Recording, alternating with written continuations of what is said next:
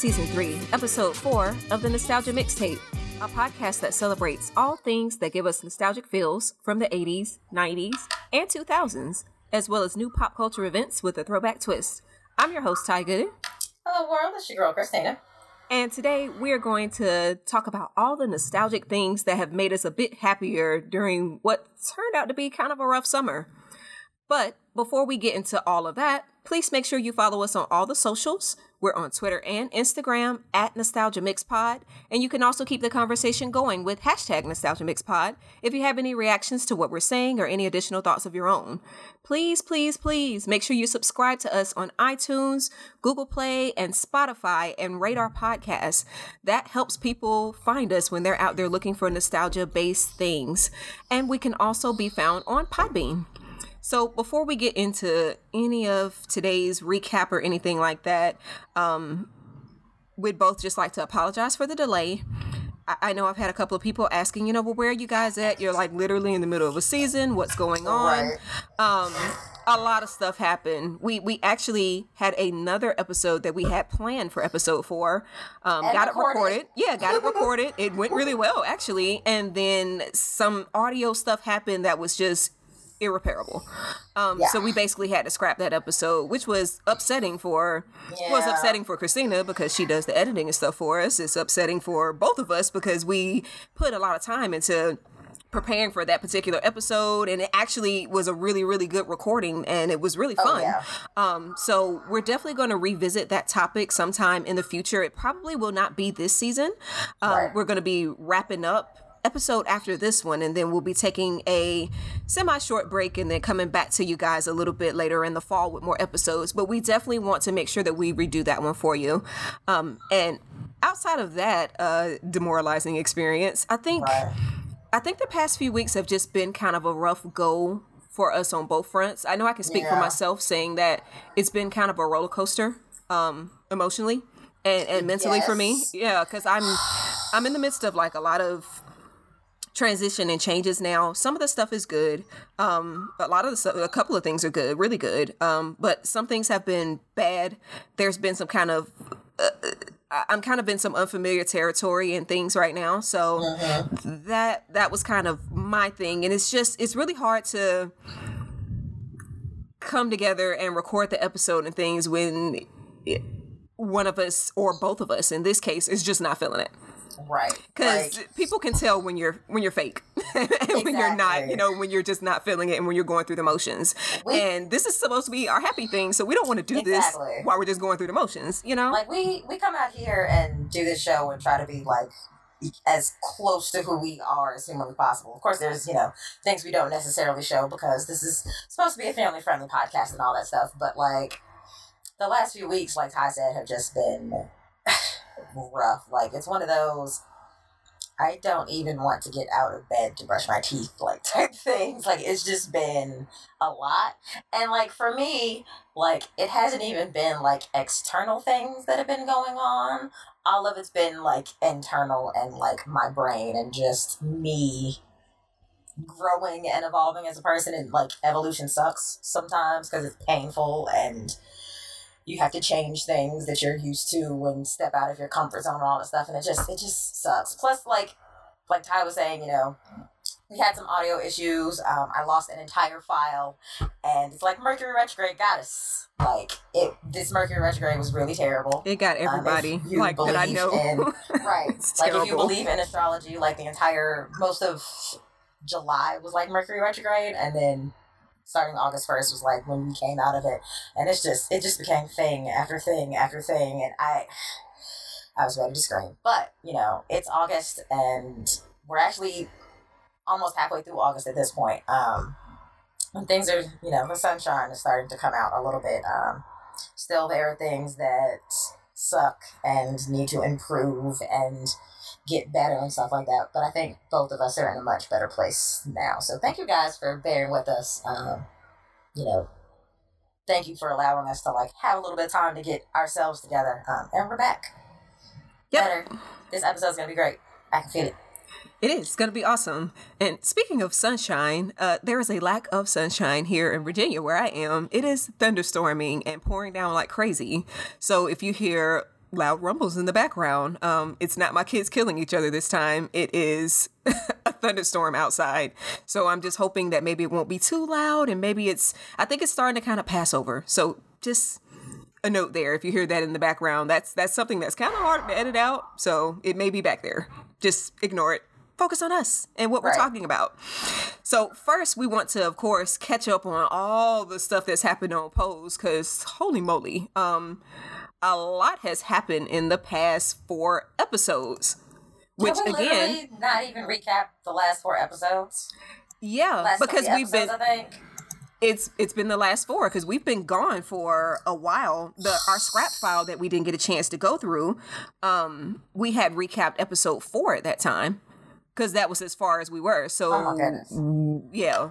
So we're taking the time now. And what we're going to do instead of recapping every single episode is that we just want to go through and talk about those big highlights and big moments that have happened in the past four episodes.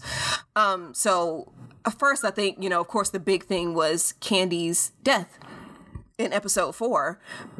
That was definitely a game changer for the show.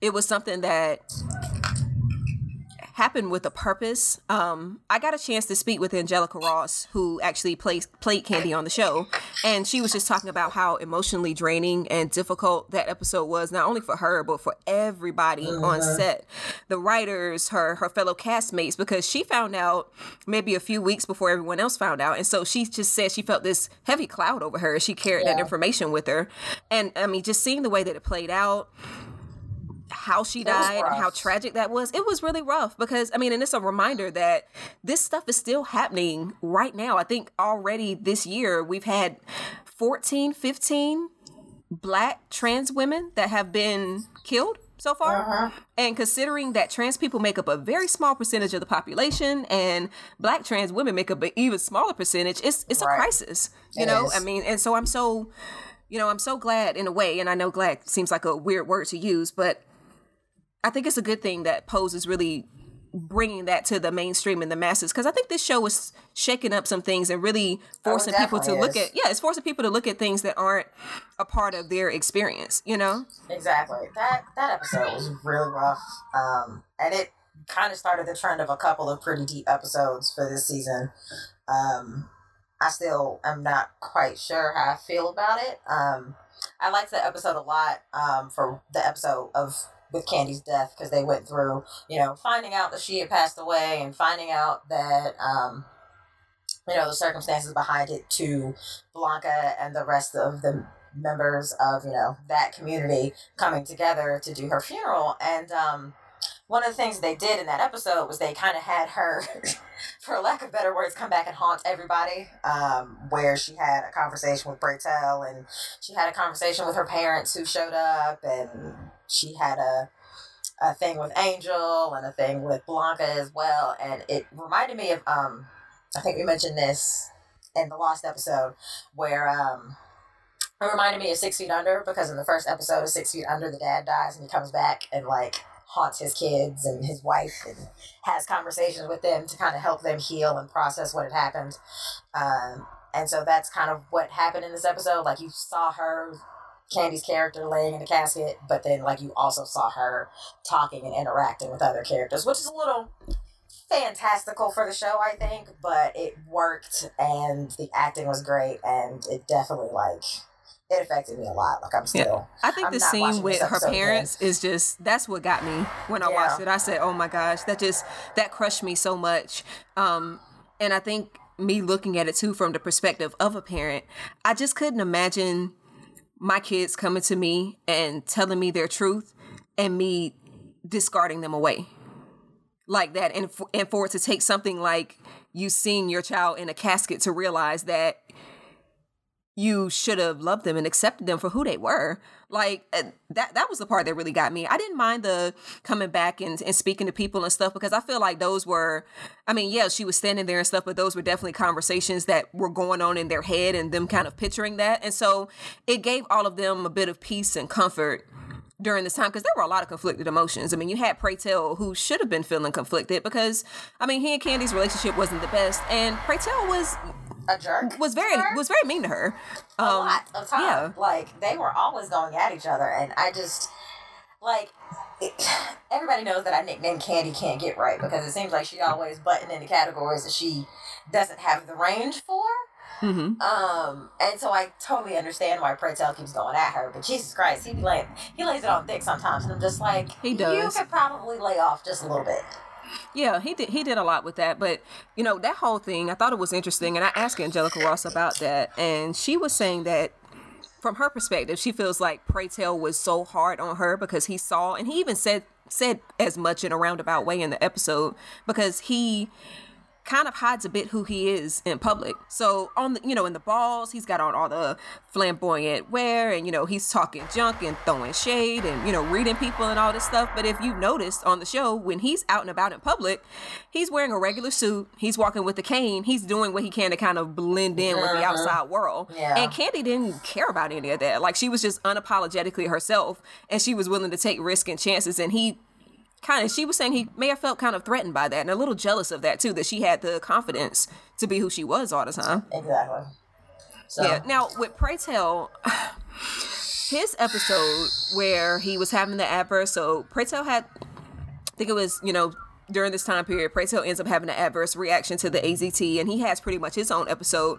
Loved the AIDS cabaret and loved him singing and stuff like that because I mean, who Mm-hmm. That doesn't want to hear Billy. Porter and MJ Rodriguez sing? But the whole thing with Candy coming back and trying to like put suicidal ideation in his head, like I I, like wasn't that feeling that.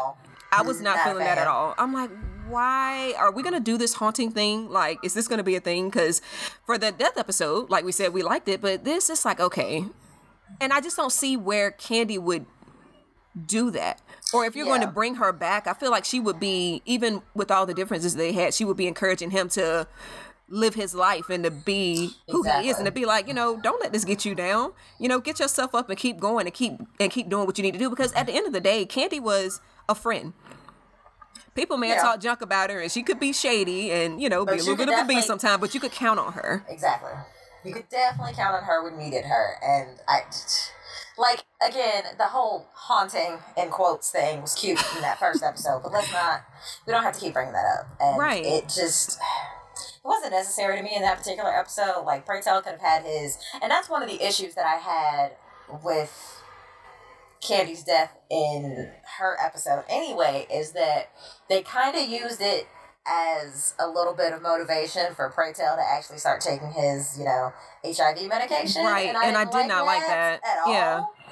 Um, I mean, because I'm over women dying to advance the story of a man. yes, absolutely that. Uh, especially a dark skinned black woman. Right. Like that also kind of rubbed me the wrong way. Um, but out of the scope of the podcast. Um, so I, I, I didn't like it, but I did enjoy the episode of the parts of the episode where they were all singing together Mhm. um, and just being excited. I d- don't know who told Electra that she could get up there and sing, but I mean, Electra fine. just I guess. you don't know what to get from Electra from episode to episode. And I think that's what trips me out so much because like one episode she's just she's actually for this for the most part, the past few episodes, she's actually been a pretty decent person. But Right. then there was the one episode where like Ricky and Damon were having the competing against each other and they're trying to get on Madonna's tour. And she was like about to do some Tonya Harding stuff to Damon. I'm like, yo, you really about to take a hammer and try to take this boy's knee out? She had Candy's what are you doing? I said, "What? First of all, who gave That is not what? Candy would do. Like, I don't feel like Candy would do that. So I'm like, people are really just reimagining Candy's thoughts and what she would do in a way that I don't feel is consistent with her character. I really don't think she would take that hammer and try to take Damon's knee out. Like, what are you little. doing? Not even a little, and I, I don't like it. I don't like it at all. Like not even a little bit. But I mean, I definitely cackled just a little bit because it was funny. Oh, it was funny. Because that's the first thing I wasn't thought. I was like, yo, what is she doing? David wasn't hurt. Everything was all good at the end. But who child when she brought that hammer out, I died laughing. Yeah, I was nervous. Like, what are you about to do? But I knew I was like, when when Blanca comes up to her and shakes her down real quick and told her about herself, that was the end of that. So she cut that uh-huh. whole thing. So with Damon, in at the end of episode eight, Damon is gone now.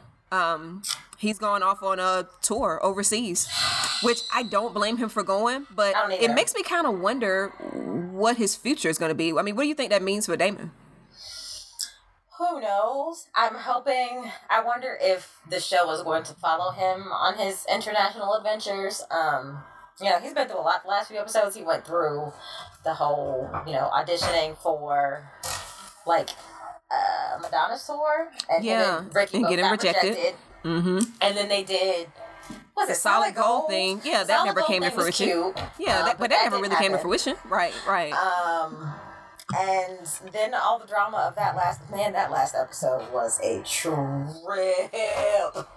Um, we'll get to that in a second, but it, it ended up with you know uh, Damon graduating from his music from his dance program, which I was very proud of him I about. love that. I love to see him Um, dance. I hope the teacher stays around as like a presence on the rest of the show because I really love her character. Me too. Like I know she's not a part of the community, but I think she has, you know, a big influence on Damon and Blanca. So I would love to see. I would love to see her and Blanca hanging out more. Me too. I um, think they have a really good relationship and stuff, and they relate to each Oh, other. oh, yeah. You know. Um, but you know, Damon has finally found something to, you know, spread his wings and fly, and he's going overseas. He literally got picked up out of the ball. Like he won a category, and somebody walked up to him and was like, "Hey, hmm you're dope. You should come on this tour with me." Like in a week.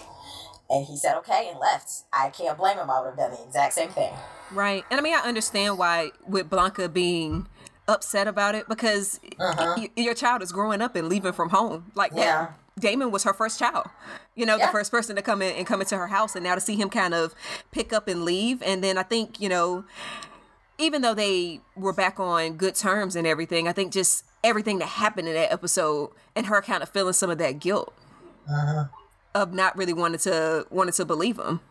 So we'll see what happened with Damon. I think I don't think he's going to be gone that long. Um, and the only reason why is because I've been seeing things out there that um, either in the season finale, and I'm not sure if it's going to happen like right at the beginning of episode ten, or if it's going to be, you know, right at the end, the tail end of the episode. But there's supposed to be another time jump of about a year.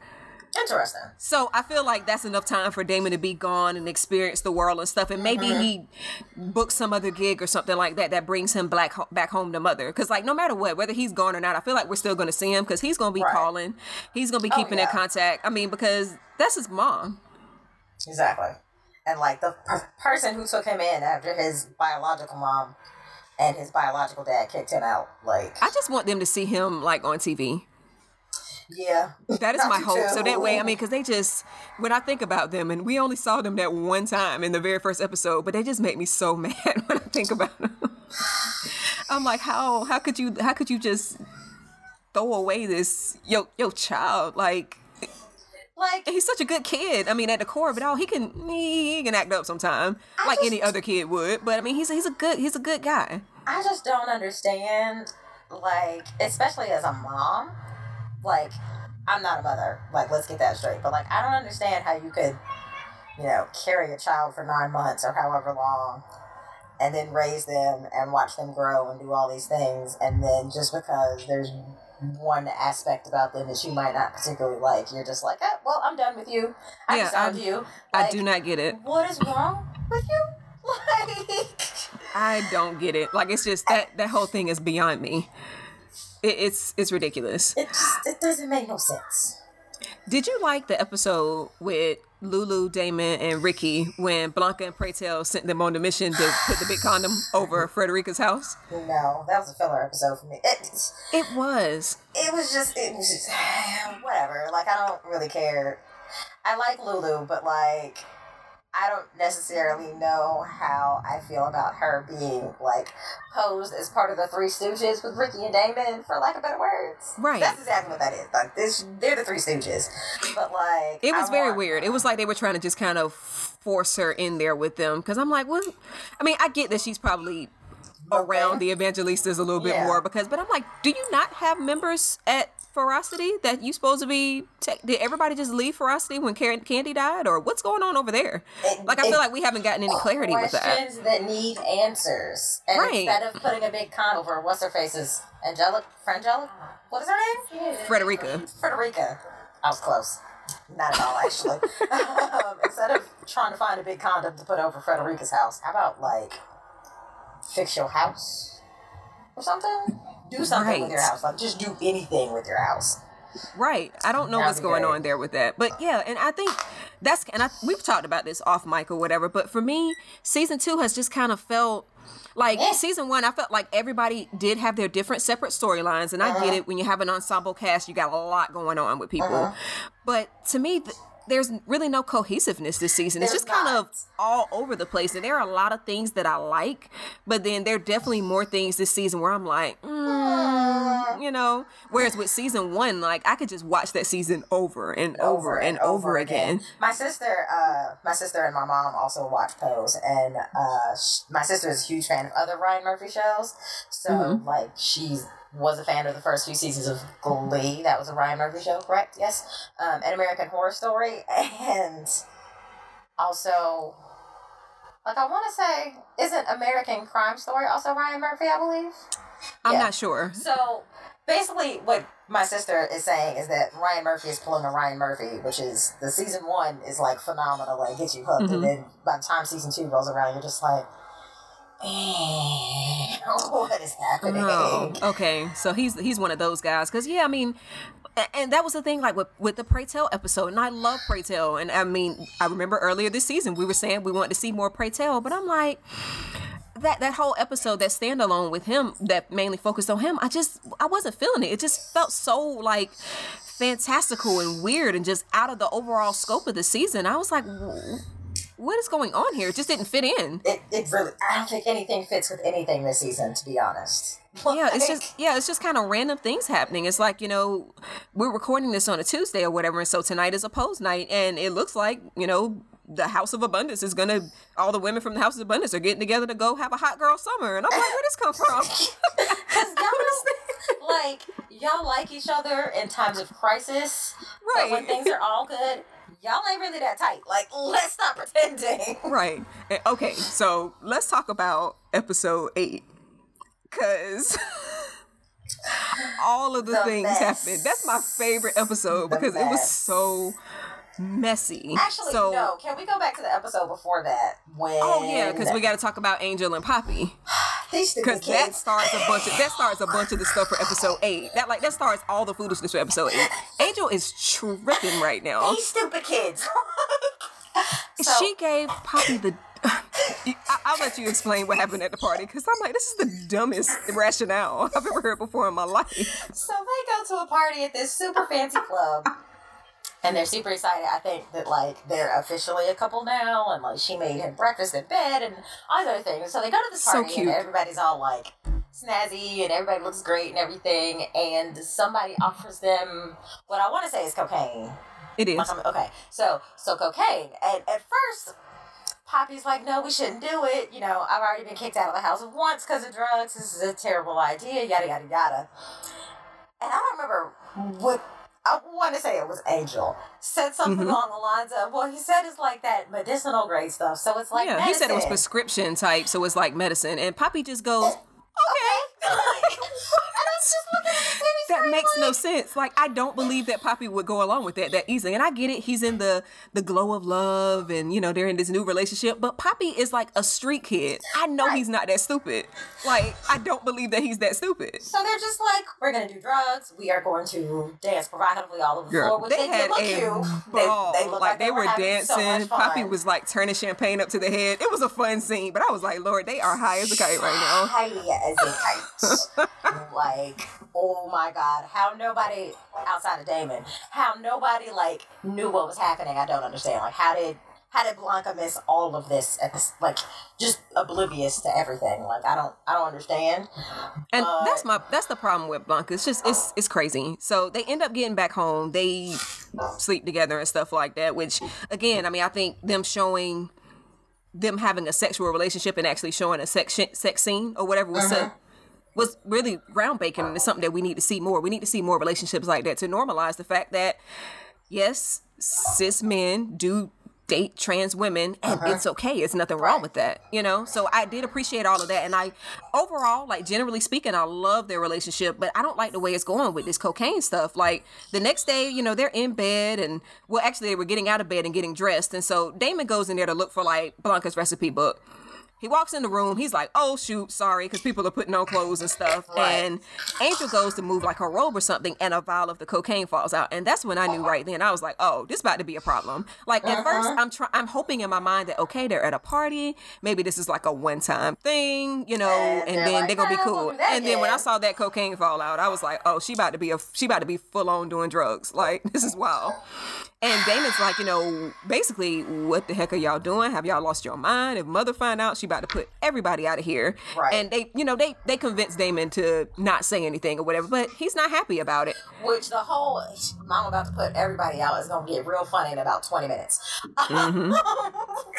Yeah. So in episode eight, like Christina said, Damon graduates. Everybody comes to um, his graduation, sees him do his final dance, and I'm like, look at everybody. Like Electra's there, Lulu's there, Blanca, family. Pray Tell, everybody and stuff. Now, little does anybody know, except for Pray Tell, that Pray Tell and Ricky got down with the get down that night before. So, like, we have to back up a little bit because we failed to mention the fact that. Ricky has found out uh, something happened, and him and Pray Tell met, and basically Pray Tell told him to go get tested.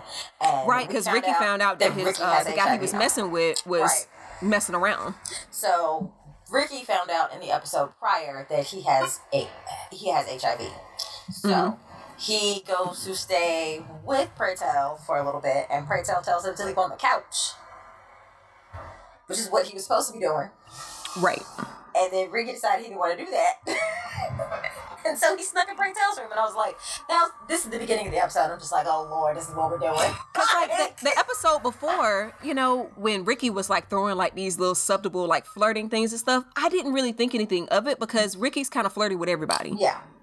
And I also didn't think anything of it because Pray Tell is seen as a father figure. To Like I mean. I, I assume that's how everybody saw him was as a father figure in the community, Right. And also as an elder. I mean, he's even said so much himself that he's an elder, which checks out because Pray Tell later says that he's forty five years old and you know, for for the particular community, that's an elder in the community, especially Uh-huh. at that time period when so many people were, you know, succumbing to HIV and AIDS related related illnesses. You know, Exactly. So when he comes on to Pray Tell, and Pray Tell like resists a little bit, but not a lot, and you see, it's beautifully shot scene. Don't get me wrong, of two men making love to each other. Cool. I think it's one of the first times it's happened on TV before. If I'm not mistaken. it's happened. It's happened on another show before. Um, and I can't remember. It's a couple of people that actually quoted that show. I was out there reading some articles about it, but I cannot remember the show that it happened on. But I think it, on a show of this magnitude, Mm-hmm. probably so. So you know, great scene, but like But I was like, wow. I mean, and I, I felt so conflicted about it right away. And, you Uh, know, yes. Pray Tell, Pretel later on in the episode, he kind of explains, you know, his rationale behind it. Like, you know, even though Ricky is younger than I am, he is in fact an adult, which Uh-huh. he is an adult. I mean, Ricky and Damon are around, I mean, but they're still young. Oh. yeah, they're like, they're like 22. Yeah. Yeah, so they're 22 at most, you know? And so he's like, he's an adult, you know, we consented to that. I can relate to him. And I understand that they relate on the fact that both of them are now um, HIV positive and they kind of leaning on each other. And I can see where Ricky's like, you know, basically feeling like he even said it that he felt like damaged goods now, Yeah. you know? So to be able to be with this person and to feel like you can have a free relationship with them and for them to be providing, you know, kind of providing a support support system for you when you really need it most, because he doesn't have one now. I mean, he, you know, had to tell Damon about it, and of course, Damon was pissed off, rightfully so, because Damon had gotten to the point where he was ready to explore a relationship with him again, Like, and to get hit with that news is tough. I totally saw that coming. I was like, watch. Next thing you know, like after Damon and Pray Tell got together, I was like, now watch. Then it's gonna be like this weird Right. triangle between the three of them, and it's not going to end well. Which I was expecting it to like not end well later in the season, not twenty minutes later.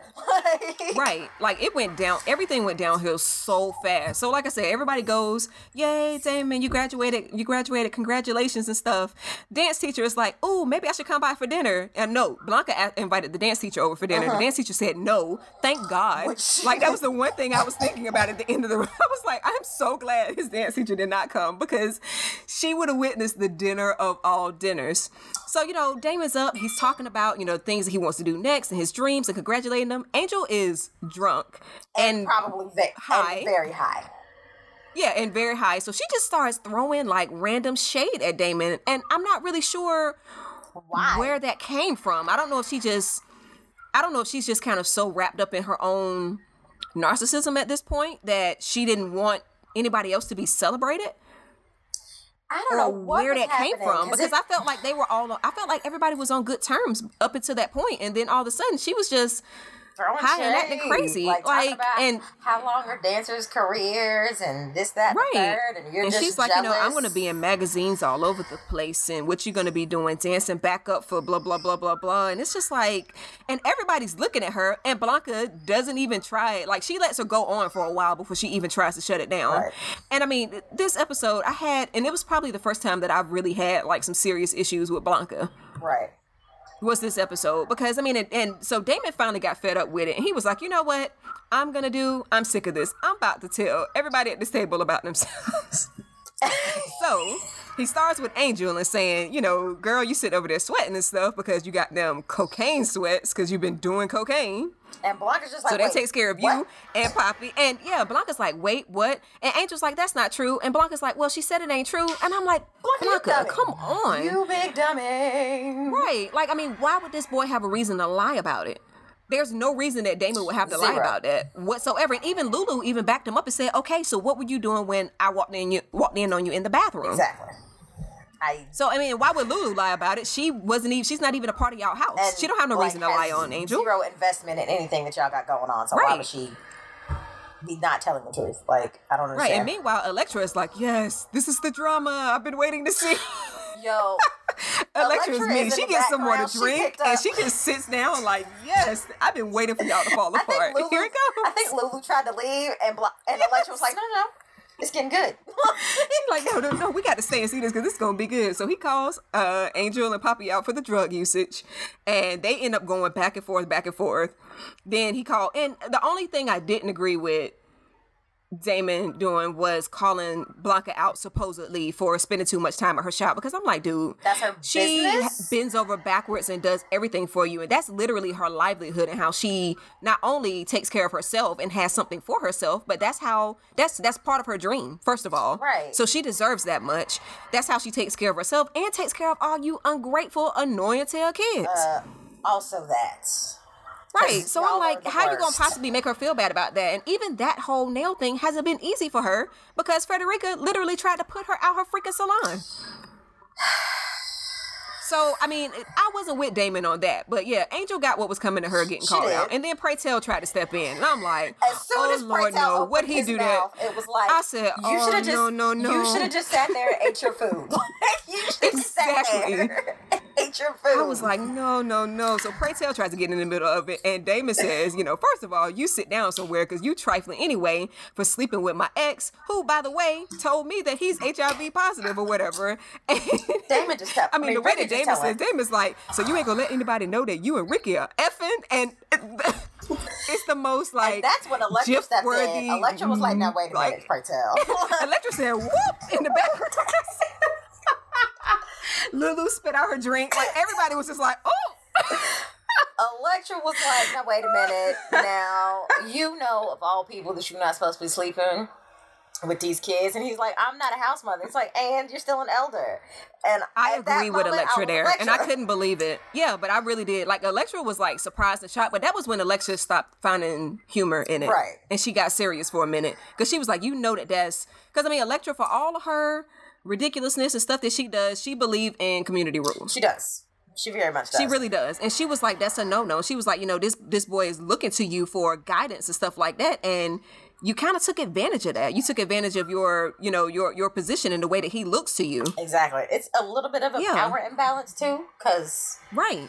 you're like the dude that's over the balls, like you're one of the MCs, and uh, Ricky is just like one of the contestants. It's like Yeah, I just see so many problems with that. So I was glad good. Electra like called that out or whatever, and Blanca called it out later on and stuff. But I, I just I was so over Blanca, and you know she had the conversation with Damon, and Damon's like, you know, why do I have a reason? I, why I'm not lying about this? Why can't you believe me? And Damon, now he did rightfully call her out about treating Angel different than he than she treats other the other kids. that is- and she does. she does. And I mean, she, you know, she tries to rationalize it. Well, Angel's my only daughter, and you know, blah blah blah blah blah. But she always has, and I, I can see, in a way, why Blanca's kind of like that, Uh-huh. because her and her, to me, I don't. I don't know if I ever really. I mean, I guess I can see it a little bit more now that Angel's her daughter, but they were also sisters yes, they were.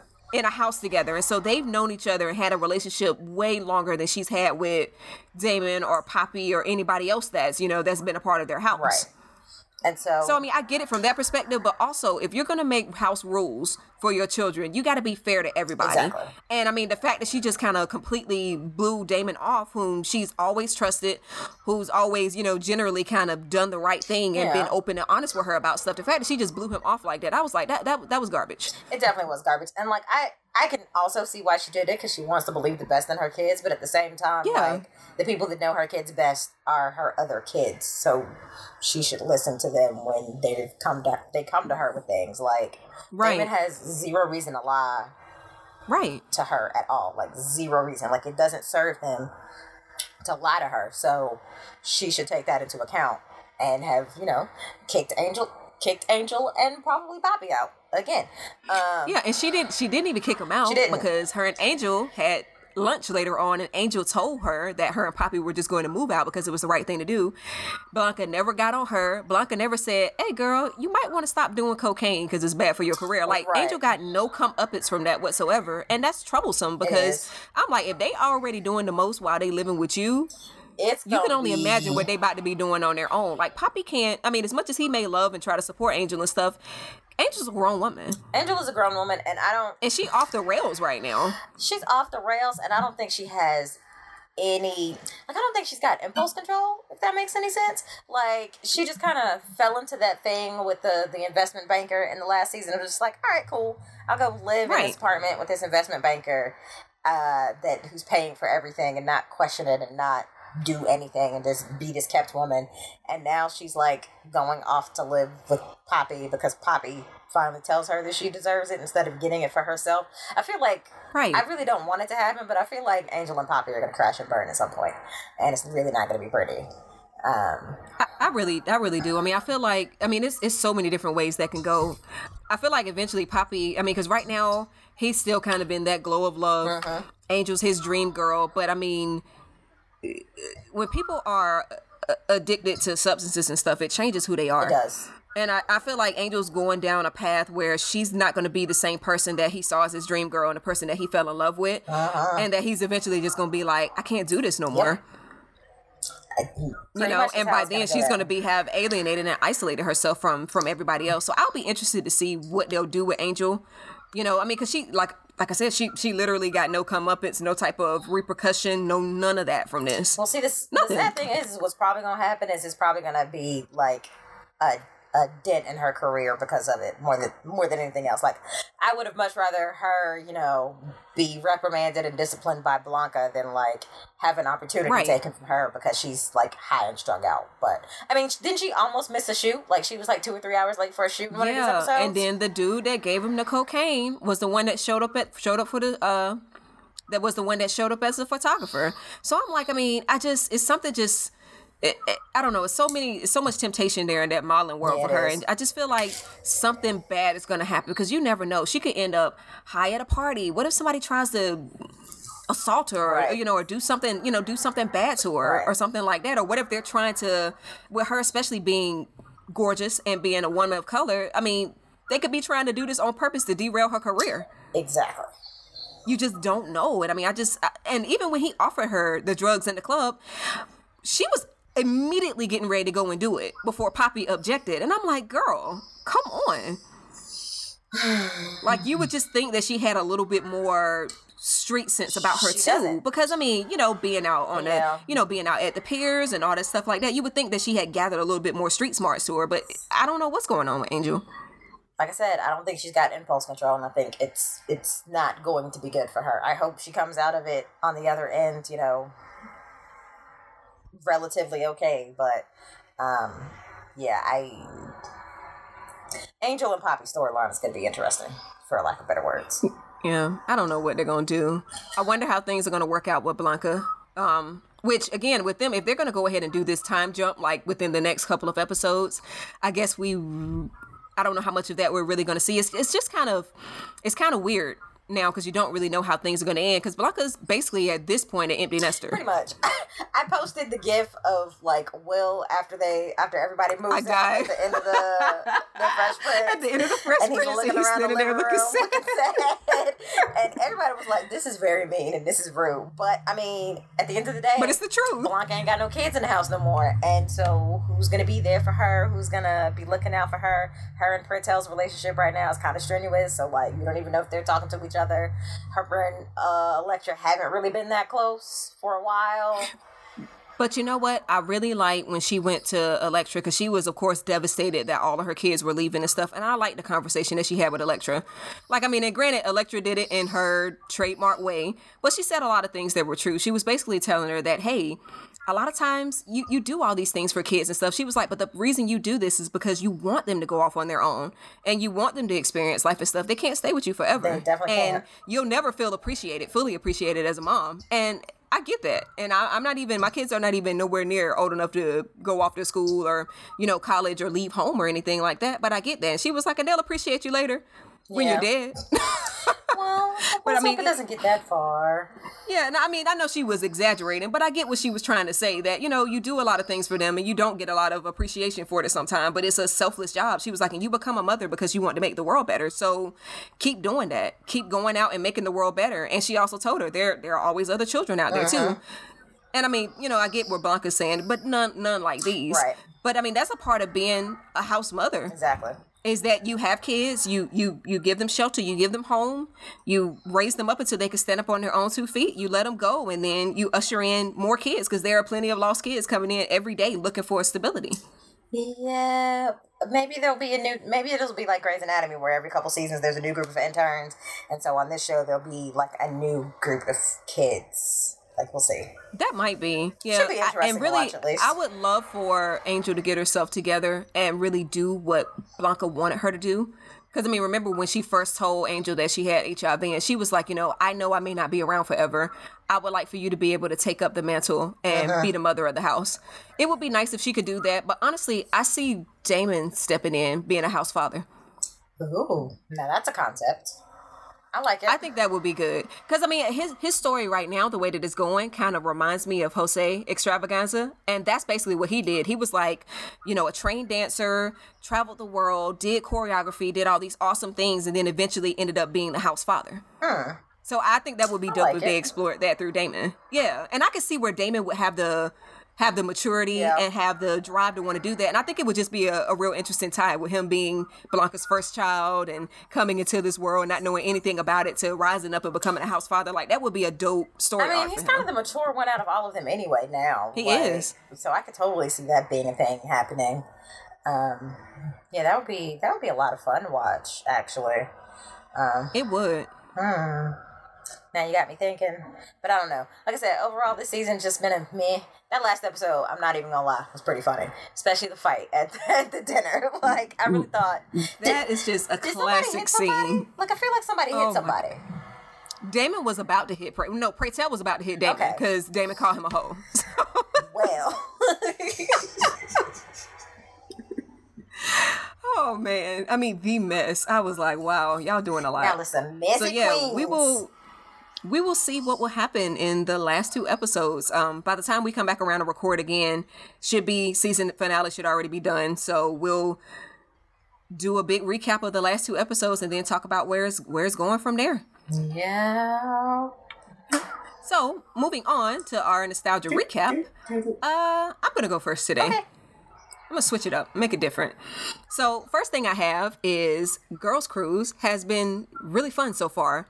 So, I think I told you guys about this maybe last episode that we had that Little Kim was coming out with a reality show where she was gonna have Chilli and Mya, um, Pretty Vee and B Simone from Wildin' Out, and then her best friend Tiffany, and I think her her and Tiffany's mutual friend, and I can't think of his name right now. is slipping my mind, but he's he's dating Marc Jacobs, and that's what I can remember right now. So all of them are all on this big cruise, and they've been to like the Bahamas and gone to Carnival and done all of this stuff. Um, the thing I really like about the show is that outside of a little a little bit of drama when it came to I think like Mya had forgotten um Kim's best friend's name, and they tried to create drama out of that where there was no drama to be found. Uh-huh. But for the most part, it's been pretty drama free. I love Kim's whole concept and why she did the show. Right. Because she basically was like, you know, like with Chilli, like, you know, I was close to T Boz and I was close to Left Eye, but I never got a chance to get quite as close to Chilli. And, you know, Mya and I have a history together. We won a Grammy together. We have performed together in recent years, but I really don't get a chance to hang out with her. So how about I do this cruise? I invite some, you know, some new girls in that are new to the industry. I bring along my best friend and we all have a good time. And they've just, they've been so open and so vulnerable with each other, so accepting of each other's differences. Like, I love, and I know people have been giving Chilli the business because she is um, very, very into her faith. So, you know, she doesn't drink. She, you know, is, you know, uh, for lack of a better term, has been pretty much called a prude compared to everybody else. But they don't shame her or make her feel bad for that. I think that's like one of my favorite parts. I've only seen a couple of episodes, but I remember that first episode where they were trying to get people to do body shots, and she didn't want to do shots. She just wanted to do like shots of water, but they were like. Mad hype about her doing shots of water like it was tequila, and I just thought that mo- that moment was adorable. Like It is. a lot of people that don't drink don't feel supported when they go out because everybody wants to poke at them and be like, "Well, why don't you drink?" And like, it's it's almost like asking a, a woman when she's gonna have kids. It's a little personal, and like they don't people Right. don't owe you that explanation. Like if they don't drink, then that should be the end of it. Um, so I love the fact that everybody was just kind of like, "All right, cool. So we're gonna do shots of water. Let's do that." Um, and was super Right. about it. It was a dope moment. Yeah, I mean, so and overall, like I said, it's been a couple of things, especially with the with with B Simone and Pretty Vee. Sometimes I feel like I'm like, okay, y'all just trying to stir up a little drama here and there where it ain't none. But I get it; it's reality TV. You got to have something. But for the most part, I would say probably 98% of it has been positive. They've been opening up about their insecurities, their fears, you know, loving on each other, having fun together. And Little Kim, I mean, and I know people like to harp on the whole thing with her with the plastic surgery. It's like, yes, we know, we understand that she has had multiple surgeries and stuff like that done. Like, if people could look past that and just see that this is a person with a good heart Absolutely. And somebody that's a freaking good friend or whatever. Like I I love this this reality show and I know it's not and I'm not a reality show watcher, but this is one that's definitely for me. It's been so much fun and it's got me wanting to go on a girls cruise. Same. Like like we have literally been. I'm determined. it. My 35th birthday, I'm literally trying to make this happen. Like it's got to be a thing. We've been plotting it like for a while, actually. Like, we need to do Yes. this. Like, we need to do this thing. Like, we have to be those friends. So we are. yeah, because it's so dope. It is slightly So yeah, I've been enjoying that show. It's it's been good so far. Um, I think they still got a few episodes left, but I like it. Uh, Paper Girls. My next thing, Paper Girls is a comic that recently wrapped up that I really really enjoyed. Um, I've actually got a piece coming about it soon, coming out about it soon to kind of give it a final send off and tribute. But for those who don't know, um, Paper Girls is a lot of people compare it to Stranger Things, but the comic act this this comic actually came first. Um, it's about four girls, small town, fictional town of Stony Stream, Ohio, in the late '80s, who deliver newspapers. Um, and so they end up finding this time machine and getting caught up in this this energy and this story of uh, this major world, you know, this major war going on over different time periods and everything. And it's just a really good, epic saga. Um, you have a black girl who is one of the protagonists, and she is awesome, like absolutely amazing. Somebody that's like a game changer, uh, agent of change in the series. I really, really enjoy it. I love the girls' friendships. I love that they aren't, you know, sugarcoated at all that they're you know they're real raw authentic girls that keep it real with each other and they're just they're brave and they're vulnerable and you know they lack some of the nuance in situations that we have as adults because they're kids and that's realistic uh-huh. but then there are moments where they're just so incredibly clear and mature about things like it's just a really really good comic series it's probably the my favorite one that I've read in the last 10 years easily uh-huh. So that's over now, but they are coming to TV. Amazon has adopted uh, the comic series for TV. Right now, there's really no word out there about when it's going to be released or who's going to be cast, and I can't even really wrap my mind around casting right now because in, in the in the series, the girls are preteen, uh-huh. um, and so I'm trying to think of like a preteen black actress that would fit in well playing Tiffany, and um, another girl in the group, Erin, is. Um, of Asian of Asian American uh-huh. descent, uh-huh. and then you have a girl that's Irish, and I'm not sure. I don't think they ever really got into KJ's background like that, but it'll be really interesting to see how they cast it and how it plays out because it's just it's a gorgeous, beautiful, beautiful comic. Um, it, you can, you know, when you get the volumes and stuff, and I mean, I was buying single issues, but then I just started waiting, like trade waiting and getting the right. volumes, and it's just so easily bingeable. So I can see how that could translate over to a streaming service format. So I'm so excited! I cannot wait for it to come out. Mm, I have to actually read the comics because I've seen them in, in stores and stuff like that, and I really dig the art style, but I haven't ventured to like pick them up because like I'm scared to get involved in another comic thing because I feel like I'll get addicted, and I've already got enough things that I need to catch up on and read and go by. Like I need to check out the hmm. Shuri and the Ironheart series. Um, yeah, I love both of those characters, obviously. Um, and there's just Oh, Ironheart is so great. I also want to check out Unstoppable Wasp and all these other things. And I just feel like if I get. I'm a person that, like, I either do it or I don't. And if I do it, I'm doing it all the way. So, like. Right. That's why I have ridiculous amounts of Marvel merchandise, is because, like, that Marvel is my thing. Like, that's that's my addiction right now. Um, and if I get addicted to another thing, then, like there goes more money, and I don't really spend more money. Well, the good thing about Paper Girls is that you know that it's over. Also true. So I can wait. So I mean, like it's, it's got a finite number. Yeah, it's got a finite number of issues. Like it's thirty issues, and you read those, and you know that it's not going to be going on for another one hundred issues. Like the story is over, and oh, I mean, the way it ended, I just oh, the feels, man. It just hit me right in the feels. So I can't wait to see what they do with it I on television. So yay! Excited about that. It's gonna be dope. I hope it's gonna be dope anyway. So, next news is a little bit more recent news. Uh, Missy Elliott is finally getting her MTV Vanguard Award. About Award. Time. About time. Like, we have been saying this. I know Christina and I, as a collective, have been saying this for years. Uh-huh. A lot of people. What have. wrong with you people? Like, how could you possibly have just, it's just a crazy oversight. How could you not have, matter of fact, you should just rename it to just Missy Elliott. Just make it the Missy Elliott Award.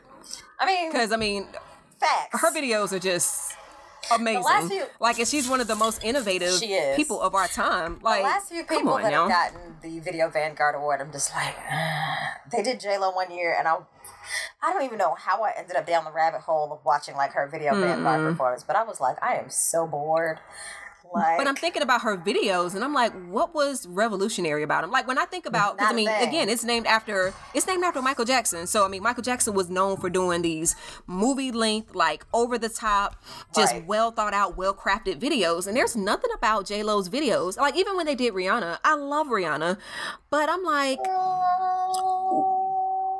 I mean, she's had maybe one or two videos that have been like, oh, okay, but I mean, this has got to be like a collective, consistent right. body of video work to me. I mean, there is not a video that Missy Elliott hasn't come out with since the beginning of her career that hasn't been a game changer. Right. I mean, she's she was doing stuff that nobody else, and she's still doing stuff exactly. that nobody else even thought of. Like she's so far ahead she, of this like, time. I can just not even the songs, but like the videos are so dope. Like the the Sock It 2 Me video where they're dressed up looking like Megamind, Mega what is the name of that video game? Yeah, it looked like the little Mega Mega, Mega Man people. I don't even know. I was thinking about Mega Man the, the the movie for some odd reason, but looking like Mega Man characters, and then the "She's a Bitch" video where she comes out at, like under the water and she's like painted all black, and it just looks so dope. To the Super Duper Fly video with the black trash bag looking like outfit that was blown up around her, like iconic shots. Right in every single video. Uh, even more recent, like the the Where They From video with uh, Pharrell, where it's like her as a puppet in the entire thing, like the little marionette doll. Right, Oh yeah, that's what I'm saying. Like, I mean, she's still doing like just incredibly her music even today. Like, it sounded crazy futuristic then, but even today, it still sounds like something from 20 years in the future. Like, it's it's just so, So it's so beyond anything. And I and the thing about her is that she's just she's just such a good, sweet. You know, I mean, person. and It, it always throws me off how she's getting all this recognition and stuff, and she just truly seems like mm-hmm. shocked and humbled by it all. And I'm like, do you not you know that you're you you? before? Like, like right? Like, I don't understand how you're so shocked by all of this. she's so adorable. I love her. And she's just like, oh wow, they're gonna honor me. I'm so humbled, and I'm like, Right. you Missy Elliott. Like, they should have already been. They should have already been honored you. Like, years- what, what is five, going 10 on? Years ago, like let's be real. Right. Let's be honest. So I don't know. I don't know what's going on there, but I'm so happy for her. She's one of our, you know, one of our patron saints of the podcast. So congratulations to Missy Elliott. I'm just happy that she's getting all of her flowers and stuff now while she is still here to get them. I can't wait. If they let her perform, they better let her perform. It's gonna be so good. Yep. So Rugrats, can you believe that it came out like recently? Well, I mean, it had a recent anniversary, but it came out in Yes, and Tommy 1991. Pickles is still two years old. Right. I just, I, I don't know why I felt like Rugrats was not that old. This show's been around. Like I felt like it came out in at least the mid '90s or something. But I'm like, wait a minute, like The show is 1991. Very, very old. Very, very, very old. Um, you can kind of tell by the art style, especially some of those earlier episodes that don't that you don't see a lot. Oh God, they look they look Yeah, it's bad rough. rough. like Yeah, it's it's it's rough out there, but I love Rugrats. So, just a quick shout out, happy I love that anniversary to so much. Rugrats. Thank you for being a part of our it's childhood. probably It's like so the sweet. first animated show it. that I remember like being obsessed with is the Rugrats. Because Tommy was always up to some drama. Mm-hmm. Phil and Lil were absolutely adorable. Chucky, I just wanted to hug. And Angelica was a little hellion. And I'm so glad Susie showed up and shut all that garbage down. Yeah, and I mean they they they was They tackling were. like some serious stuff. I didn't even yeah I didn't even think about it, but you know they had that one episode where Chucky was asking about Uh-huh. his mom, and so trying to like explain the concept of death, but making it that oh in a way that he could understand it, and you know by extension the audience could understand it. Like they did stuff like that. So I'm like that's it was cool. yeah. It's a great show. So happy anniversary to Rugrats. Um, I have been hanging out on Twitter a little bit more now since I am past my summer for self challenge, and I saw where there was a photo that somebody posted of Sean uh-huh. Astin, and he was with saw otter, and they referred to him as the man from Stranger Things, and so it sparked this whole big thing where people were like, "Dude, like he is so much more than the man from Stranger Things. Like he's uh-huh. Samwise, he's he's just been in so many different things." So there was a whole big Sean Astin appreciation on Twitter, and I love his response to it. He was like, "Oh my God, I'm gonna cherish all of these memes and stuff because this is so sweet." And he's definitely one of those actors that doesn't get his Definitely doesn't get his recognition a lot. So I, I really feel like it really did. He said he was like showing it to his kids and, and everybody because he was just so thrilled that people were talking about him. And I, I love him as Samwise. Uh-huh. I love him in Stranger Things and so many other things he's been in. Like I mean, he's he's really had like a solid has. career. He's been around for a very, very long time, and this is one of the reasons. Like Twitter can definitely be a dumpster fire, and it's I haven't been on it much in the last few weeks just because so much has been going on. But this is one of the things about Twitter that I love is that something as small as like mm-hmm. a picture of Sean Astin blows up into everybody loving on Sean Astin and talking about how much they've loved his movies and how long he his career has been and how awesome he is and stuff like that to the point where it gets that person's attention and they're truly touched and are like I don't know what I did to to like I love it. garner this response whatsoever but like holy crap like he's never gonna forget that moment like ever um He's not, and you could tell. I mean, through the tweet, he was just so touched by it, and I was like, I love it. This is like this is what we should Uh-huh. be using it for. This is what we should be using Twitter for, for things like this instead of you know arguing and doing a bunch of ridiculous stuff. Like, let's just show people. And again, I'm all for people like showering folks Uh-huh. with love that deserve it. Because Sean Astin, you never hear anything bad about him. He does his work. He minds his business. Like, I, I love him. So I was so happy to see that. love it And speaking of other things like that, I also saw where So there was this whole thing where they were, you know, they're always trying to give the Kardashians credit for some stuff they ain't invent. So the Card Jenner people were wearing like the one-legged, like form-fitting, like bodysuits, and Twitter, Black Twitter particularly, quickly gathered them and said, uh, "No, no, no, no, no, that was a Right. FloJo thing. So let's give FloJo some love." And so that turned into a celebration, which uh, unfortunately FloJo is not here to be able to witness that. Um, but that turned into a whole celebration of FloJo love for like her fashion, her style, her nails. I didn't realize that she actually designed one of the uniforms for the Indiana Pacers. Really?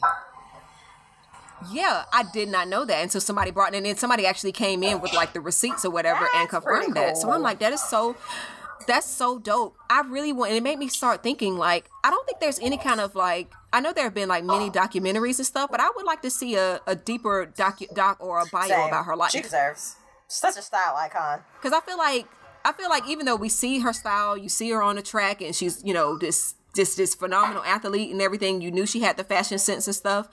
I feel like there are so many other little things that we never got a chance to know about her, and I think a lot of that's mm-hmm. because of the time period, just because during her time. You know, there was Right. there was no social media. There was no way to really get a chance to know her. She came and kind of did her job on the on the track and then Right. minded her business. So I would love to. I would love it if somebody, the people that were close to her, if her family or something, were able to collaborate with someone to do a good bio Mm, That would be about her. She deserves. She definitely deserves. And I would be ready as soon as they said that they were putting it in theaters because I'd definitely go watch that. Oh yeah. So just iconic all the way around. So that's all I've got. So what about you? I've got a few things that uh, are kind of old because they were supposed to be in the last episode and then it got lost. Um, first things first, rounding back the pose for just a second, the Emmy nominations came out uh, this a few weeks ago, and Billy Porter and the cast of Pose have been nominated for quite a few awards. I think they've got like four or five nominations. I think there's like a production one and then like a ensemble cast. But Billy Porter has been nominated for his first Emmy, um, and I know he is over the moon about it. I cannot wait to see what the man is going to wear to the award show because it's just put him on the best dress list. Like he is the list, like point blank period. Like the, the end of the list is Billy Porter.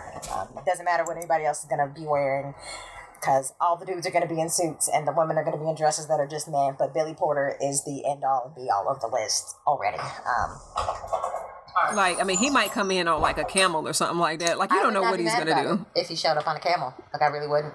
Um, I love it. I really would not. It would be dope to see him rolling on a camel. Don't give him any ideas. He already, it was bad enough. He came, well, not bad, because I thought this moment was glorious. But when he came to the Met this year and he had like six half naked, like baby oiled, muscular men carrying him on like a a, a thing into the Met Ball. Right. Like, your fave could never, could never. Um, but uh, there's a really great interview with him on YouTube. Um, the Hollywood Reporter just released the whole thing instead of baby clips. Um, of it's like a roundtable discussion with him and Hugh Grant and Richard Madden, and his fond self, and the guy whose name I can't remember from If Beale Street Could Talk, and Sam Rockwell, and I'm trying to think, like I'm trying to see the faces, um, but it was Yeah, there's like one or two more people, but I can't remember everybody. And it's been Yeah, a while sat since I and watched it. thing, it was pretty great. He was talking about how like if Ryan Murphy, like he was going to give up acting and trying to break into Hollywood because you know he had a great career on Broadway. He had produced things and directed things and starred in things and already has a Mm-hmm. Tony Award and all this other stuff. And he was gonna get give up trying to break into Hollywood and television and movies. Um, and like he called his sister, and if I'm not mistaken, like his sister is not actually his sister, but they look just alike. Like he's got a person that's connected to him. I can't remember what her name is. She's also on American Horror Story a lot, and if you literally put the two of them next to each other, you think they are brother and sister, and they will tell you up and down that they're not. And I'm just like, I need to see the DNA test because the two of you look like you grew up together, basically. Um, but anyways, he called her and was like, I just can't do this anymore. Like, I'm just going to go back to Broadway and yada, yada, yada. And then, like, the very next day, Ryan Murphy called him about uh, being on Pose. Um, and he had said that like it. he had been wanting to work with Ryan Murphy for years, and he had like written it down and said like, if I'm going to do this, I'm going to work with Ryan Murphy. I'm going to work with Ryan Murphy for years, talking about working with Ryan Murphy, and the person that brings him into Hollywood is Ryan Murphy, and it's just like the power of manifestation is real. Yes, it is. it is so real. Yes, and I found that out Uh, yeah, firsthand We're gonna a get to couple that. of weeks ago. We're it gonna get to that real. right after this nostalgia recap because I was hoping he was gonna bring that up, but we'll circle back to that in a moment. So speaking of other Mm-hmm. manifesting, well, let me go to two other things real quick, and then we'll come back to manifesting, talking about the other thing that you tried to steal from me. But anyways, so they're doing. I was not trying to steal it from you. I put it on you put the it list. on the list under your name. I just wanted to make sure it was there. You put the rest of my stuff. I just wanted to make sure it was rest of there. Stuff under my name, but she didn't put the one thing, the biggest thing on the list. To be honest, under her name. Thief. Anyways, I still love you. Um, Oh, I'm Lord. kidding. I love you, Tai. Um, so they are apparently doing Mm-hmm. another Power Rangers movie, but they are recasting everybody, and I just, I want to know who I don't made that understand why. because the people that were in the first movie were fine. Y'all just didn't promote the movie enough, you dummies. Like- Right. And the movie wasn't. I I it was enjoyed exactly the movie. what I was expecting, and like a little bit better. So Right. like I enjoyed it a lot. Um, I Yeah, I mean, it had the level of like some cheesiness and stuff in there, but and that like, was what really I was the only expecting. thing that I didn't like about it, like the only thing that I didn't like about it is the part where they become the Megazord. First of all, I didn't like the fact that Zordon never told them that there was a Megazord because they became one big thing. They thought they were going to die because all of their Zords were falling into like this cavern in the middle of the street. And Right. they all thought they were going to die, and then like five minutes later, they're one big machine, and they're all very confused. Like, why are we not? Why are we not dead? Right, and I'm like, I feel like this is a conversation you should have had early on in the game. Oh, by the way, you all can come together and form a uh, giant Right. robot. Like exactly. Basically. And so my second thing that I didn't like tied to that is, you know, in the TV show when they become the Megazord, there's like a communal cockpit where they're all together in one room and they all have their own like panels. Right, but they were holding like the arms and legs, Yeah, and so like they didn't know how to walk at first What? because one person has to operate the leg by itself and another person has to operate the leg by itself and then the other person has to operate the arm and I'm just like like literally there's a person in the kneecap and I'm just like this doesn't make any sense. right. But that's just that's I mean, but you know, and I didn't like it either. But I think that's more of a nitpick of us just being Yeah, fans of the original. You know, I feel like new people or younger people that may have come into it watching this stuff would have been like, "This is Right. fine." Like, I mean, and I understand that there was a humorous aspect in there because they start trying to they- walk and it's like, "Oh, this big thing just Yeah, tips and falls." fall You know? in the Megazord, which is hilarious. Yeah, they did. It was funny. I ain't gonna lie.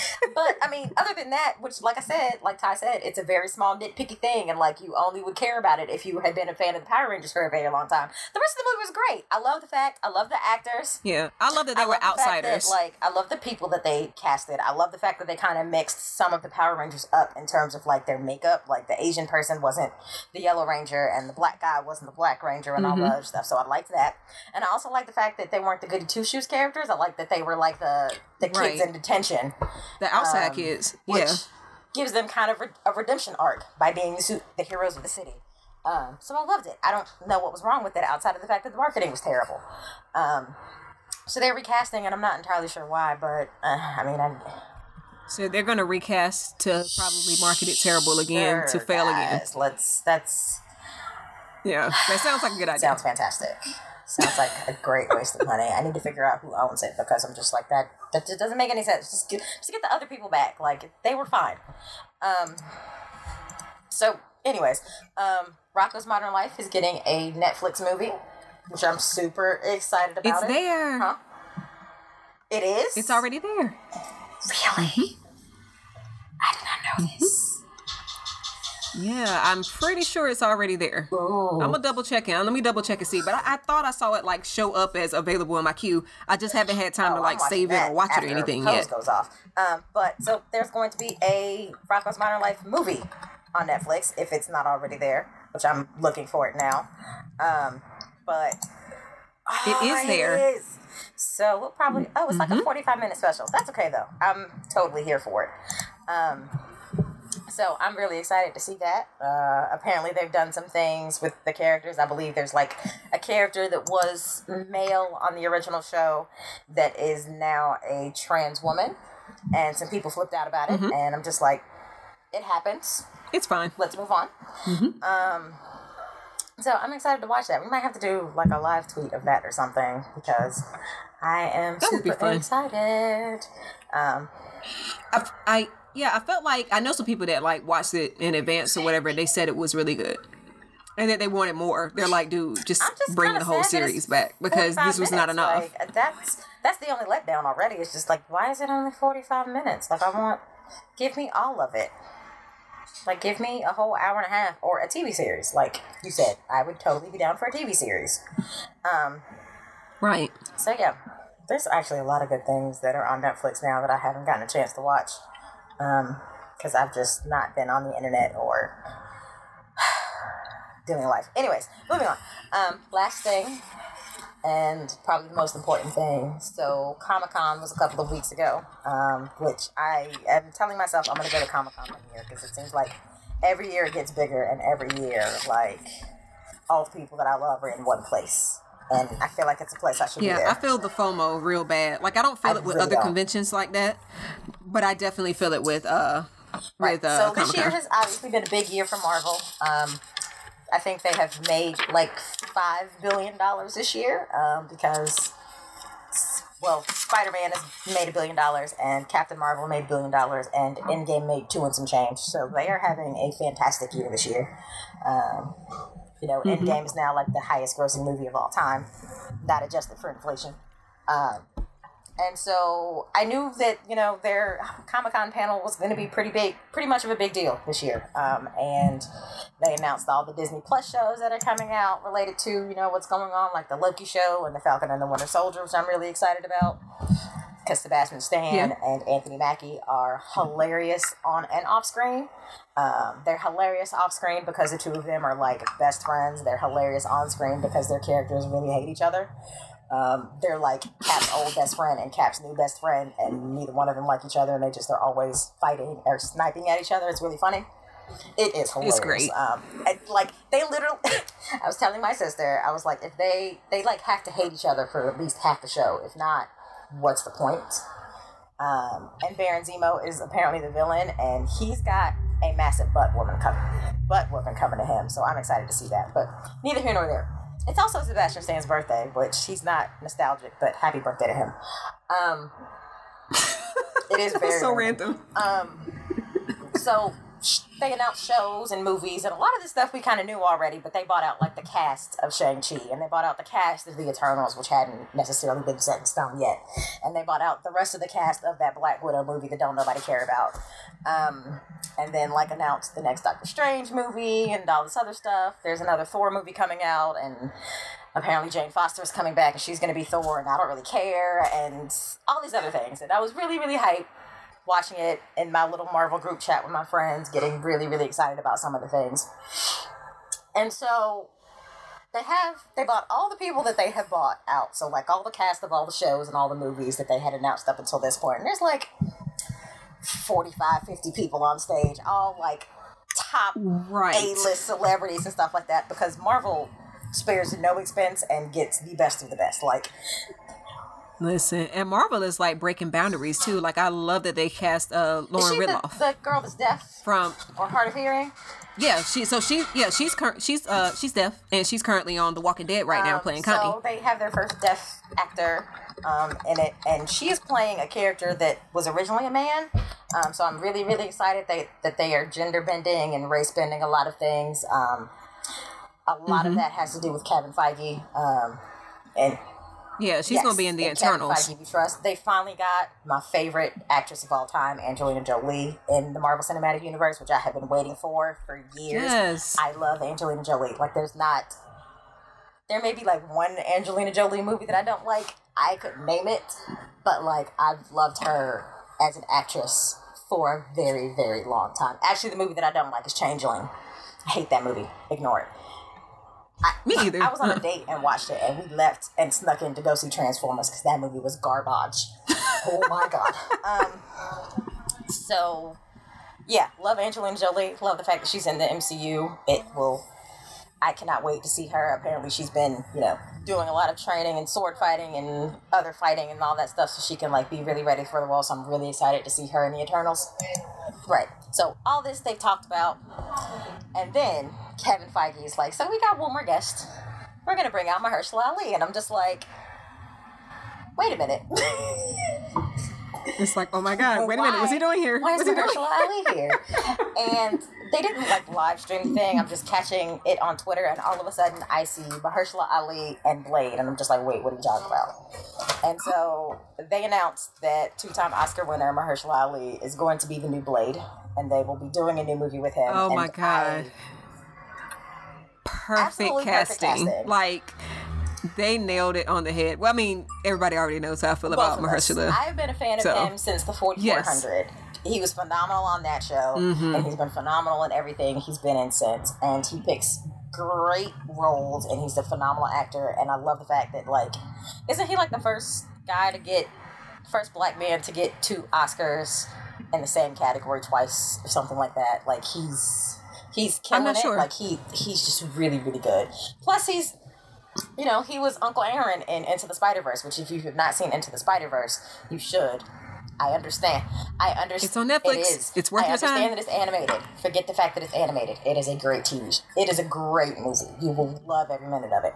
Mm-hmm. Um, eh, so they announced that he's Blade, and that's like the end of pretty much the end of the panel. They like fade to black, and everybody leaves, and I'm just like, nothing oh my god. I cannot Nothing wait. after you said two-time Oscar winner Mahershala Ali is Blade.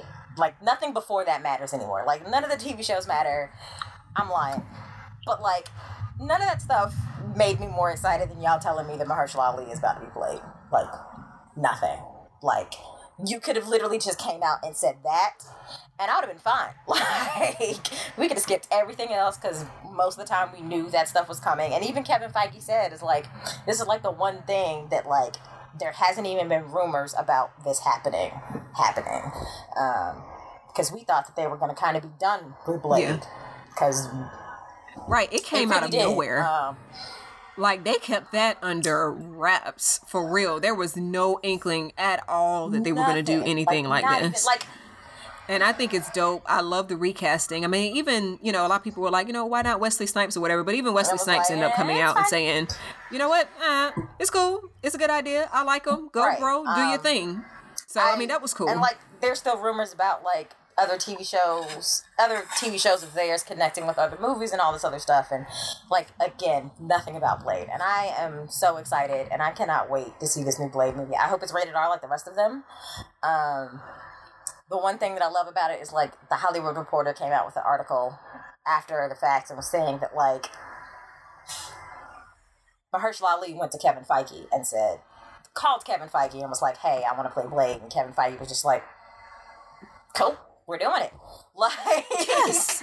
he was like, That's what I'm all- talking about. Like that, all, that energy. Kevin Feige was like, "You don't not answer a phone call from Mahershala Ali. That's just not something you do." Um, and Right. like he's a two-time Oscar winner. You give him whatever you whatever he wants. That's what he gets.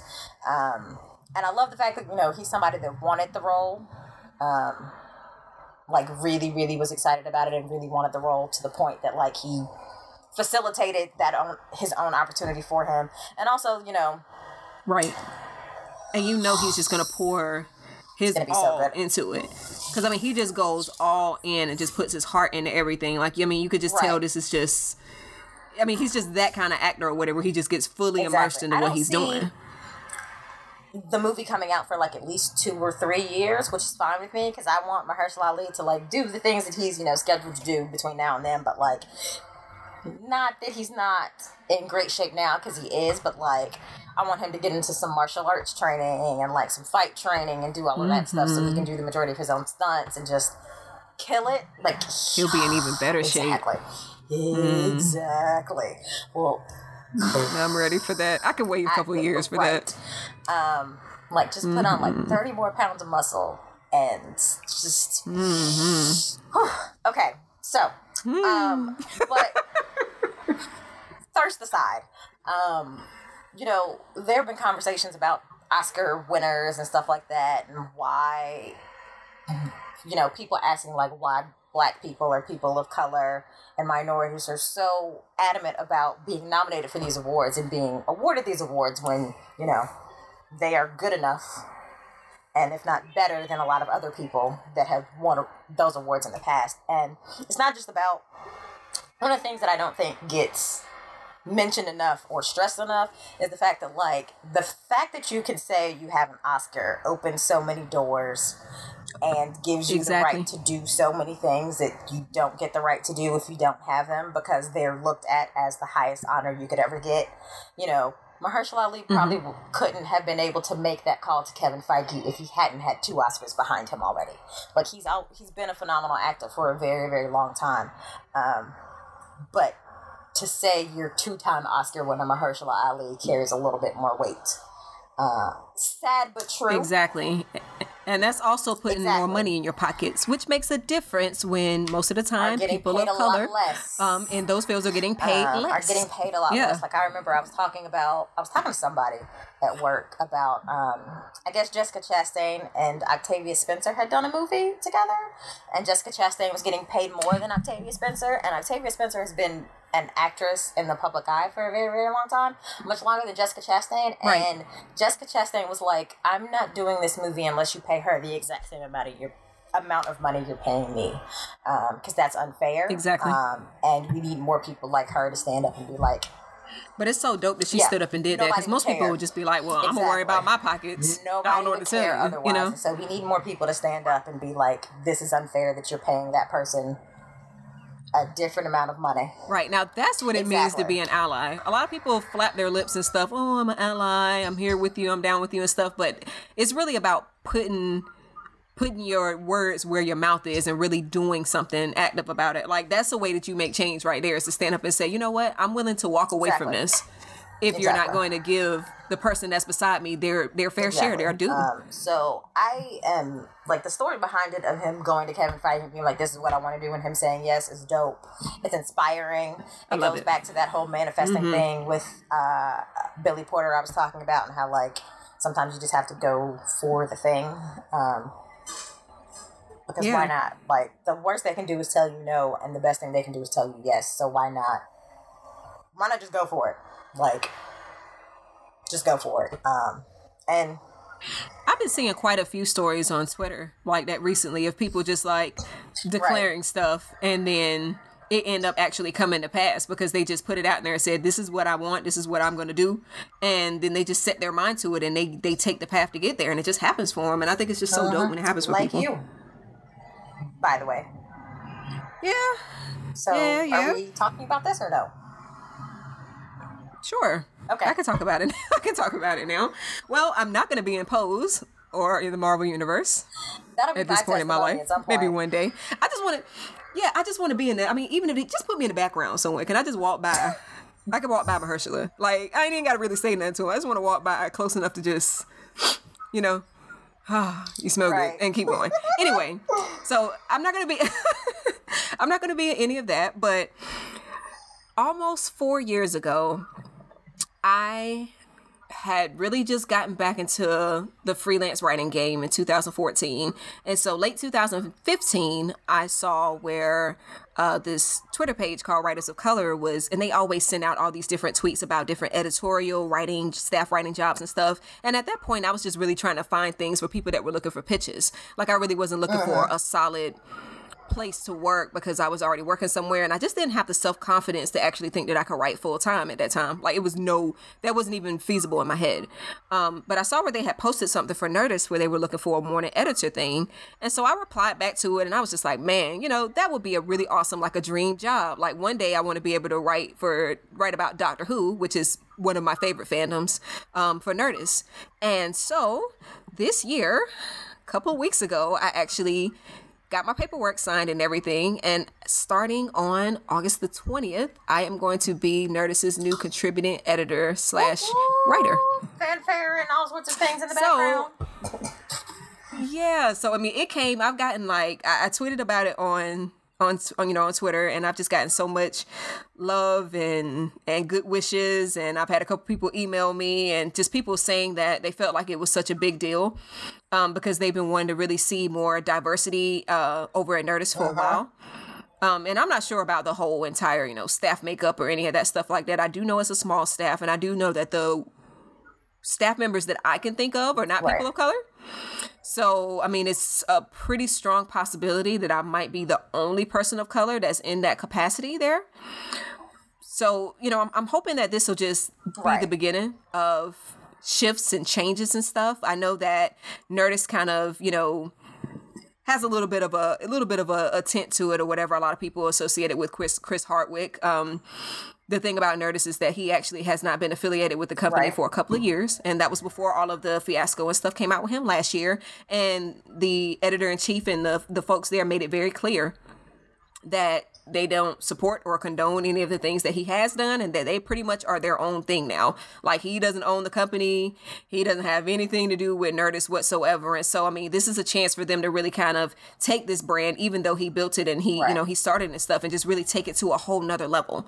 So I'm just really excited to be a part of it. I'm excited to see what I can bring to the table um, as an editor. It's it's a little scary and it's a little jarring. Um, it wasn't even something that I applied for. It was something that actually kind of fell into my lap, literally. Um, so I'm just I'm really thankful for it, and I'm excited. I can't wait to see where it'll take me. But I'm glad that you know I tweeted that, and it's so funny to see that it took four years for it to come to manifestation. It's something that I never, you know, even. Uh, uh, five months ago, I wouldn't even thought that that was ever, ever going to really be a thing. I, because they just it's very cliquey yeah. over there. You know, I mean, they kind of have their own circle and stuff, and so I just never thought that I would be able to kind of break into that sphere, but I did, and I feel like a lot of that is just a lot of that is just it God. Is. Like if it's meant for you to be somewhere, those bar any kind of barriers or anything that could stand in your way, which most of the time the biggest barrier and, is yes. you anyway he gonna he gonna move it in you know he can move it and make it happen but you gotta believe it and yeah. you gotta go for it i mean because when it came to me i could have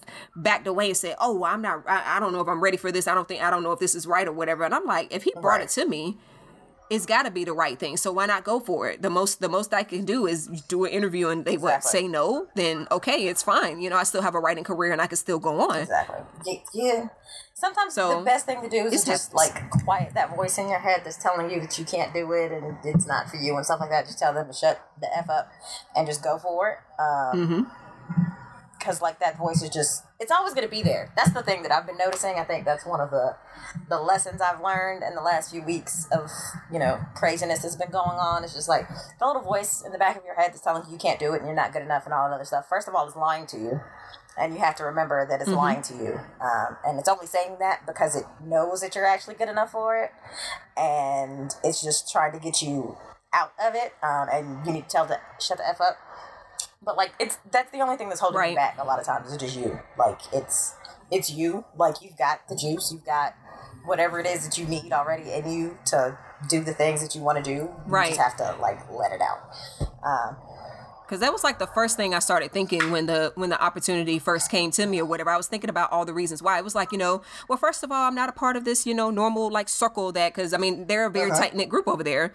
I'm not a part of that normal circle. They're not going to want me there. I'm not going to be wanted there. Was my first thought. My second thought was I mean because the writing space, especially the genre writing space, and when I say that I mean you know things that are sci-fi, fantasy, geek uh-huh. nerd related. That space is just by nature very tight knit and very small. Um, and a lot of times, if you don't live in an LA or a New York, that lessens your chances of being a part of that circle. And then if you're a person of color, particularly a woman of color, that brings your chances down even more unless you're going to the sites that are specifically uh-huh. out there for us. Right. You know? And when you think about it, most of the prominent geek and nerd based sites are sites that are predominantly white. Uh-huh. So I mean, I was like, you know, this this is crazy. This ain't gonna work out or whatever. And I just I did exactly what you said. to. I had to just quiet that and right. say, why not me? You know, like I know that there are other people. Like I've I know that there are other people out there that are doing these types of things or whatever. And I don't feel like they're any more talented than I am. And it's not to put anybody else down, you know, or anything like that. But I'm like, I know they're not more talented than I am. I've been at this. I started. I did my first freelance article uh-huh. in 2012. So why not I've me? been watching this you know? for a while because I remember when you were just working at a bank, I think, and talking about you wanting to be a writer, and then you just Mm-hmm. kind of started doing it, and then you just kept doing it, and then you quit your job and you know did the freelance writing thing full time, and I was just like, she did that, like my. Fr- She's get like she's doing the thing. like I have Yeah, I but have you got to do it. It's been so fun to watch you go from like just writing a few articles a week for like one thing for like peanuts to like this now. It's been. I'm so proud of you. Like I really am. Like Thank you. so I'm proud of myself. you. Um, And we got to start telling ourselves that we deserve things too. Like especially as women, you know, I mean, we we don't go after things with the with the with the gusto that guys do because guys will go after stuff and they will be mediocre at best. And they will just run right towards something, but a lot of times it's that con- they, they'll have the confidence in themselves, even if it's misplaced Uh-huh. confidence. Sometimes, at least they have the confidence to actually try. We'll have everything that we need to succeed, and we don't have the confidence to try because we're we for some reason we get it in our head that we, we think we want to think too small and we want to put ourselves into a Yeah. box because the world puts us in a box. But I'm like, if everybody else is putting you in one, don't put yourself in one. That's ooh ooh. I've been thinking about that whole concept of letting people put you in a box for a very long time. Like I've got Right.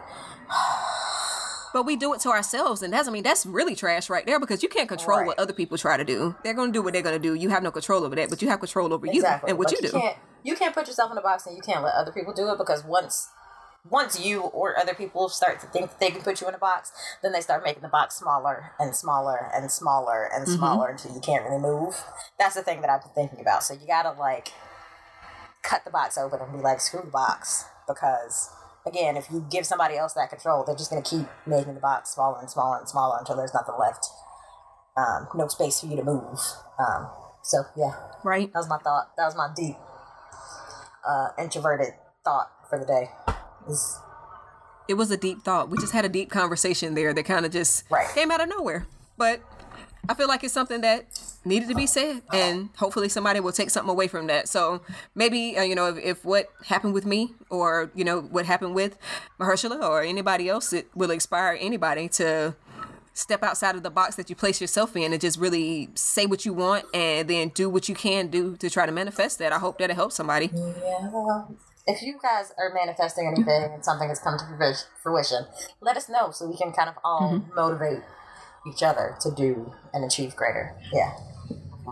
Oh, I am down for the motivation. Yep, tweet us, let us know. We will glad we will be glad to cheer you along. Um, and if anybody just wants any kind of general general ideas about stuff, or they're, you're just not really sure, especially if it comes to something in the writing space.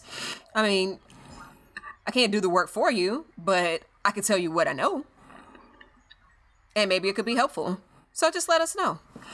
But on to today's topic. You can tell we've been going for a while because we've been going for a while.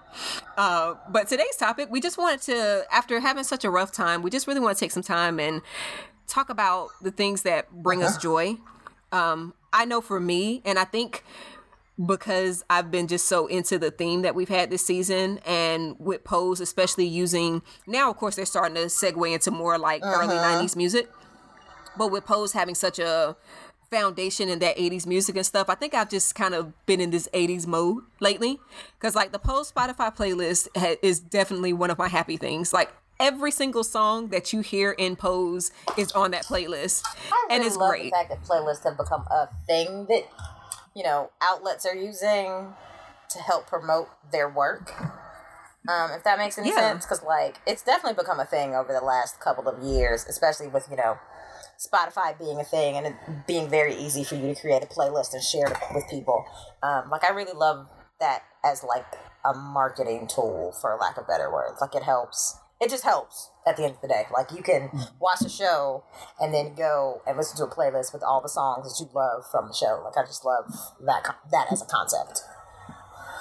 Right. I mean, and Pose has even done it where they've actually broken it down by Oh, that's actor. nice. So they've had like, M- yeah, MJ has a list out there, and India, um, they have a list out there, and uh, Billy Porter has a list, and a couple of other people too. I'm not sure if they. I don't know if Candy and Lulu ever got around to doing one, but I know that those three have uh, their own individual lists that they kind of built. It's a little bit built around them, and then kind of a mix of what they listen to and what their character would be into.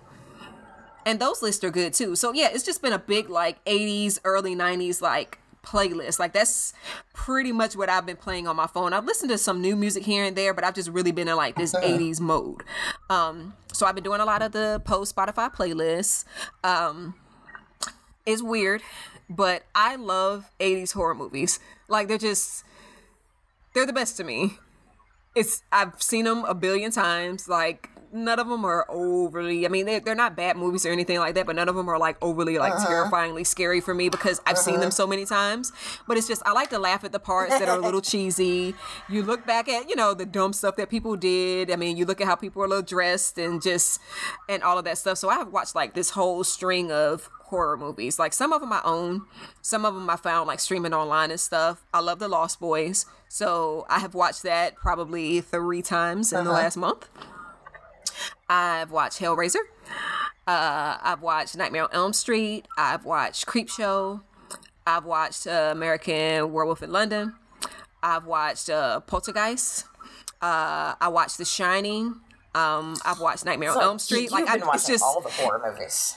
I've been watching just all of the 80s horror movies and I just some of them I hadn't seen in years, but I just wanted to take that trip back down memory lane. Like I'm like, dang, I really love these movies. It's just something I guess it's just that comfort of going back to something that uh-huh. you know and something that kind of reminds you of like stuff uh-huh. you watched as a kid. So I, I don't know. It's just that that just has been weirdly enough kind of giving me a bit of the warm and fuzzies. Horror movies, giving you the warm and fuzzies. Yes, it does. It gives me the warm. It gives, I gives feel me like the warm a, and there's fuzzies. a neural pathway there that's not quite right because it's something I don't I don't get warm and fuzzy. Yeah, I don't- I don't think it's okay. horror Movies and slasher films and stuff. Yeah, I don't. I don't think it's okay. But I feel like a lot of the horror movies now are just like Yeah, Ah. I don't know how to describe it. I just feel like they're just overly like just violent for violence sake. yeah, I can see that. I kind of Like there's nothing there's no kind of there's no other kind of like, you know, substance or deeper Yeah. lore or anything like that behind it, I you know? like, I've low key roll my eyes when people come up to the theater that I work at wanting to see a horror movie. I'm just like, this movie's a lot of times the majority of them that have come out in the last few years outside of like it and Get Out and Us and stuff like that. A lot of people said weren't really good. Like, and so I just kind of roll my eyes at those people that come to see those movies. Like, I don't understand. I don't understand the the the attraction to horror movies. A lot of times I feel like they look cheesy and like I don't know. I, it might be because I'm a black woman, and you know the black people are always the first to die in the horror movies. But it's always because right, Most of the time, but yeah. they're always doing stupid things like going off by themselves. Oh, that's the fun of it for me. Like I into the direction of the creepy sound. I'm just like, oh, you're just trying to die, aren't you? Yeah, like white girls just be tripping over air, and I'm like, oh, yo, what are you doing? What are you doing? Like, there's nothing on the ground. You just run, and you just like, oh, then fail. I'm like, what are you I like doing? a lot of Get like up. the like running Yes. upstairs in the movie. So I just I watch them and I just get a bunch of snacks and I yell at the people on my TV like, So I'm "What not- the hell are you doing? I'm not- run." I've never really been big into like the '80s horror movies, and I don't like horror movies Mm-hmm. in general. But I remember there was like a distinct time of like our favorite artists being in the '90s horror movies because you know Brandy was in I Know What You Did Last Summer. I know what you did last um, summer. and Usher. I Two, think, right? Yeah, I think I, she was in Still No. yeah, it was the second one. She and did she survived. actually. Um, hmm And LL Cool J I was about to survived. bring up Deep uh, Blue Sea too. I really love Deep Blue Sea. Yes. I don't know why. Um, I love Me the fact that there's that scene in there where um, Samuel Jackson's kind of going off, like doing one of his famous tangents where he's like super hype and pissed off about something, and like in the middle of a sentence he gets eaten by a shark. then you're just like, well, that just happened. Oh man. That's fine, I guess. Oh my god. Oh, I watched Jaws too. Speaking of that, like I just I've been I've been going down the whole list. I've watched so many. really It's ridiculous. That's a very like I feel like there should be a study done about why like when you're feeling crappy you tend to go towards horror movies of all things. Like that just and it's a lot of I them don't too. It's not like one It's particular one. It's all of them. No, I've watched a lot of them. Like I, I- I- and I wish we had time to squeeze it in this this season, but at some point, because we plan on doing the podcast for a while, I'm gonna have to circle back around and do like a full like horror episode. we said eventually we would end up breaking off and doing like some. I know, but remember we said we were gonna break off eventually because I know one episode you're probably gonna end up doing something Backstreet Boys related, and I know, but I don't have the deep knowledge and of the of the history of the Backstreet Boys and all of these things that you know and you and other super fans would know.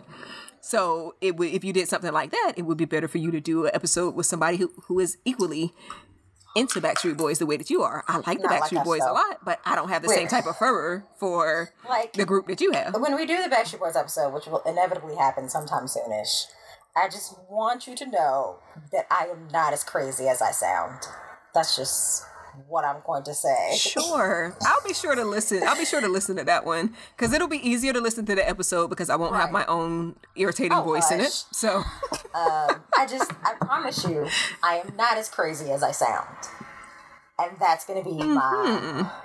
if you have to preface it with that, then that means you already know you're about to sound Oh, crazy. No, no, no. So- I already know who I want to do the show with. I just haven't asked them yet. But yeah, I promise you, we are not that crazy. It's okay. I'll put it this way: we're not that crazy in normal life. In like our little backstreet bubble, it's a completely different story. Hmm. Right. I'm sure everybody listening believes that. They don't, but it's okay. So jumping back over to playlists, um, I have also just been listening to other throwback playlists. I really like our throwback playlist. And I'm not just saying that because I made it, but I think it's actually got a lot of really good songs up there. And I've been adding a couple of things here and there too. So I've had fun like playing with that list, moving some songs around and everything, like doing stuff like that. Cause I'm the person that has like 40 different playlists, like for every mood, for different Uh-huh. decades, for different genres, like all of that stuff or whatever. So I get a lot of joy of just being on Spotify and just creating playlists for different moods. Like I have writing playlists where I just have like all like ga- like gaming soundtracks and you know instrumentals and stuff that I like to listen to in the background while I write. because she created it, by the way. Like, don't, don't let her, don't let her distract you. Uh, mate, nah. That's not that's not true. I mean, I do think it's a decent. I do think it's a decent playlist. Uh, From what I've heard, people seem to like the playlist, so I've been listening to that too. Um, of course, Stranger Things season three has given me a lot of a lot of joy. Like just the whole thing with the kids hanging out in the mall and seeing stores in the mall like Sam Goody and stuff that I haven't seen forever. Um, watching the kids grow up and, and do their thing. The whole never ending story tie in, which the first time I saw that, like the first line that they sung, I immediately knew what the song was and what movie uh-huh. it was from. And so I was so thrilled to see that. So it was just so cute. Like, and that actually led me to going back and watching The Never Ending Story. See, I have not been watching all horror movies. I did watch The Never Ending Story with my kids, and they are obsessed with that movie now, Your kids have taste. which gave me a lot of joy. Yeah, th- that gave me a lot of joy because I wasn't sure. I mean, it's just, you never know when you. When you have kids now that are used to the pacing of TV now, you're not really sure how they're going to react Yeah. to older stuff because the pacing Yeah. is a lot slower. Um, it was kind of like when I when I introduced Genesis to like early Doctor Who, and I mean like Uh-huh. 60s Doctor Who. It's in black and white. Like it takes them like four episodes to like get through an entire storyline. Like it's significantly slower. Um, and and then TV, it's just formatted different because it's a British TV show. Um, but she actually really, really loves those early Wow. episodes of Doctor Who, which surprised me. Hmm. Interesting. So yeah, I did. I love the never ending story. It just made me happy and stuff. So what's some things you've been? What's some things you've been doing? Mostly for me, it's been music. Um, you know, I uh, love music, and music has just kind of always been a way that I regulate my mood. Um, and so I've been listening to a lot of older stuff. Um, so listening to old Backstreet Boys for some odd reason, I've been listening to the No Strings Attached album from NSYNC a lot. I don't really know why. Okay, I gravitated to that album. That's nothing wrong with that. Um, that album's got I digital it. get down on it, which like should have been a single. Like no lie, I've listened to that Yeah. song an obscene number of times because it definitely should have been a single. That song is great, um, and it kind of still sounds like it could probably come out today. Maybe a little bit of an update, but it still sounds pretty like it could probably come out today and be all right. Um, so lots of that. Yeah. Um, I you can never ever go wrong listening to Britney Spears. Like ever. There's not I have been listening to Britney too. I went through like a whole video like rabbit hole of going back and just watching her There's early this videos. person that I found on YouTube, but I don't know what their I can't remember what their name is. But what they do is um, they do uh, dance compilations of Britney Spears performing certain songs. So what they'll do is they'll find every performance of her doing a song and then cut it together. So all you're looking at is the choreography to that song. Because you know, like in a music video, it'll be like a piece of choreography and then some acting and then going back to the dancing and then something where she's just singing by herself and then maybe like a vignette like that oops i did it again video where like they do the whole thing about dropping the the diamond in the bottom of the ocean because they did the Titanic. Right, thing. and I went Yeah. down to get it for you, So, baby. like, yeah. Instead, what they do is they take, you know, videos of her doing the choreography, whether it be in concert or TV specials or whatnot, and cut it. So the only thing you're seeing is her doing the choreography. And it's so seamless. And I don't know how they do That's it. but dope. It's so dope how you can just see all of the choreo. Like you were watching it in concert, where pretty much all she's doing is the choreography. Um, and I fell down a rabbit hole of that videos because I love the choreography, but again, the videos cut in and out of the choreography a lot of times.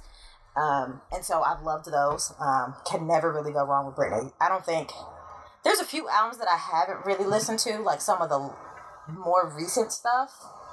Um, but like you can never really go wrong with the first couple of albums or like all the way up to Circus and Oh, the first album just gives me so Oh much nostalgic feels. Like I remember distinctly remember going out and buying that on cassette tape with Mm-hmm. I my mom. almost bought. I saw it at Target one day because I don't know why vinyl is a like old school vinyl is a thing now. Like I'm happy that vinyl is becoming a thing. Um, but like I literally was at Mm-hmm. Target one day and I saw her first album on vinyl, and it was like an actual pink vinyl record with that songs on it. Oh my And gosh, that's so was like, cute. I kind of want it, but I also don't want to pay twenty five dollars for it. But I almost want it, and I actually almost bought. Uh, the Backstreet Boys is either is releasing or has released uh, the Millennium album on vinyl, so I know you can buy it on uh, Mm-hmm. Amazon. Um, I canceled my order because I didn't really want to pay for it right now. Um, but they're re-release they're releasing Millennium on vinyl, um, and I kind of a little bit kind of want some of those like 90s albums that I loved a lot on vinyl just so I could say that I have them. Um, but again, can never go wrong with Britney. Christina had some hits or misses early, and she didn't really release albums with the like as frequently as Britney did, um, which is Right. fine, I guess. Um, I'm not even gonna go on. I can't really think of an album of hers that I like would want to just listen to all the way through. Like I mean, with her albums, I always felt like things were kind of hit or miss for me. Like it's like, ooh, I really like this song. Ooh, let me skip to this track. Let me skip to that track. You know? that's kind of been her thing forever. Like I don't think she's found Mm-hmm. a vein that like works for her and like consistently works for her. Because like on Stripped, she had a couple Right. of like more rock tinged songs that were great. But then the very next thing she did is that uh, was Back to Basics, where it was a very old school 60s, 70s doo-wop kind of thing going on, which was fine Right. Yeah, it's kind of it's kind of all over the place. And then she was doing like the the more edgy Madonna esque videos where she's in like fetish and bondage gear thing. You're just like, can you kind of pick a vibe? It's a lot. Yeah, it, it, it's a lot. I don't know what's going just, on. just pick something. Like do or find some way to merge all of those things together instead of having to do them separately. Like it just doesn't. I is one of my And I love Britney. I just want to I hug Britney. too. Like I literally saw a article out today where they felt the need to report that she had for some reason they got a hold of like her like financial documents or something. I don't know. But they felt the need to report that Britney, like the number of times she had been to Target. And I'm like, girl, me too. I go to Target all the time. Like, what was the point of reporting that? Leave her alone. Really? Like I feel like people just try to nitpick and try to find things to talk about her about. And I'm like, she mind her own business. Like Yeah. I, you know, she last I haven't been on Instagram in a while, but last I saw on Instagram, she was like, you know, booed up and all this stuff like that. She's hanging out with her sons. Like she's minding her own business. Like she has been through a lot. And to be honest, and still trying to go through a lot to really reclaim her own independence and stuff. Like leave, I leave that woman alone. I'm leave Britney say this- alone. This, thing about Britney, but I can't believe that conservatorship has lasted as long as it has. Like, Right. It's ridiculous. I want to say it started in like 2007 or something. Right. This woman is going to be 38 years old this like, year. 37, 38. She has less, Yeah. like rights and responsibilities than I do when I'm 32, and I just, I pray for her because I really just want her. She's been through so much, and she was a star since she was like 10 and in the public eyes since she was very very young and i just want i just want her to be happy and like Me too. And safe Mhm. and cared for without like somebody taking advantage of her. Like i really i've never met the woman in my life. I've actually never seen her in concert but like i kind of want I, I pray for her a lot. Like i want the best for her. Like i would love to see her. She kind of always has this kind of glassy look on her face like please get me out of here. All the time. Yeah, I mean, it's something about she just looks like she's never really happy. And even when I've seen her, perf- like the last performances Uh-huh. of hers I've seen, a lot of people are like, "Oh, I feel like she's performing lazy and stuff." And I'm like, to me, she just seems like she just Right. doesn't want to do And- it. Like, like yeah, I mean, you've been doing this your whole life or whatever, and this has both been the the best and possibly kind of the worst thing that's ever happened to you was to be an international superstar. You know? I just really want her to be okay. Like I really do. Like every time I see her, I'm just like, she looks sad. like, can we, can we help the girl out? Yeah. Um. So, but yeah, I love her music. Her music, like, literally a thing that will get me out of my my rut is getting up and dancing around. And nine to ten, I'm going for a Britney song or like a Janet Jackson or something like that. But I gravitate mostly towards like '90s pop because that's Yeah. those are my formative years, basically. Um, or if I need to get some aggression out, I'm going to Linkin Park. But like even Linkin Park is a little bit of a sore spot these days. Um, so yeah, '90s pop is my thing. Um, other things that I gravitate towards are like my favorite TV shows uh, because I know everything that's gonna happen, so I'm not really like having to pay attention. I can just kind of zone out if I want to. Um, but still feel good. Two of my favorite shows are Avatar: The Last Airbender, which we've talked about, um, and how like I literally started, and I will not watch anything else until I'm all the way towards the end of the season, end of the show, because it's just that good. And once you kind of get into it, you can't stop. Um, it's got great lessons in like meditation, and like there's an entire episode where Aang goes. Something happens to Appa. I think Appa gets kidnapped, and he ends up on one of the the air nomad temples and stuff like that. And there's an entire episode Mhm. where this guru teaches him about chakras and what they are and how to, you know, deal with blockages in your different chakras and stuff like that. Um, it teaches him about meditation and how to unlock all of his past avatar selves. Like this show is really, really deep. Like if you if you're paying attention, the show is really, really deep. Um, Uncle Yeah. Iroh's always got some deep thoughts that like can help you sort out whatever's going on in your head at the time. Um, Uncle Iroh is quite possibly my favorite character on that show. Um, is actually my favorite character on that show, followed by Toph. Um, so like I just love that show. It it makes me, especially even like the music going into and out of the episodes are just kind of meditation music. I wonder if there's like an Avatar: The Last Airbender soundtrack.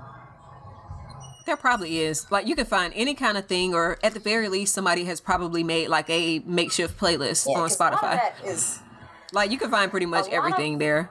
Oh, throwback shows are Yeah. good too. Like I mean, I, I definitely see why you why you would go back, and I haven't because I just I guess I've just been doing so many movies, and I have to keep up with so Uh-huh. many current shows. Um, I haven't had a chance to really do a whole lot of my favorite throwback shows, and some stuff I've been watching has been like a few years old, but really not that old.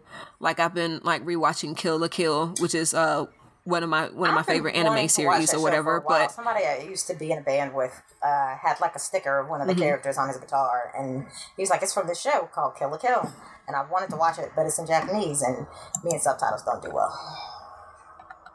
Yeah, it's good. Um, but I hadn't seen it in a while. But that only came out like a few years ago, so it really doesn't like fit into the scope of this. I thought it was a little older.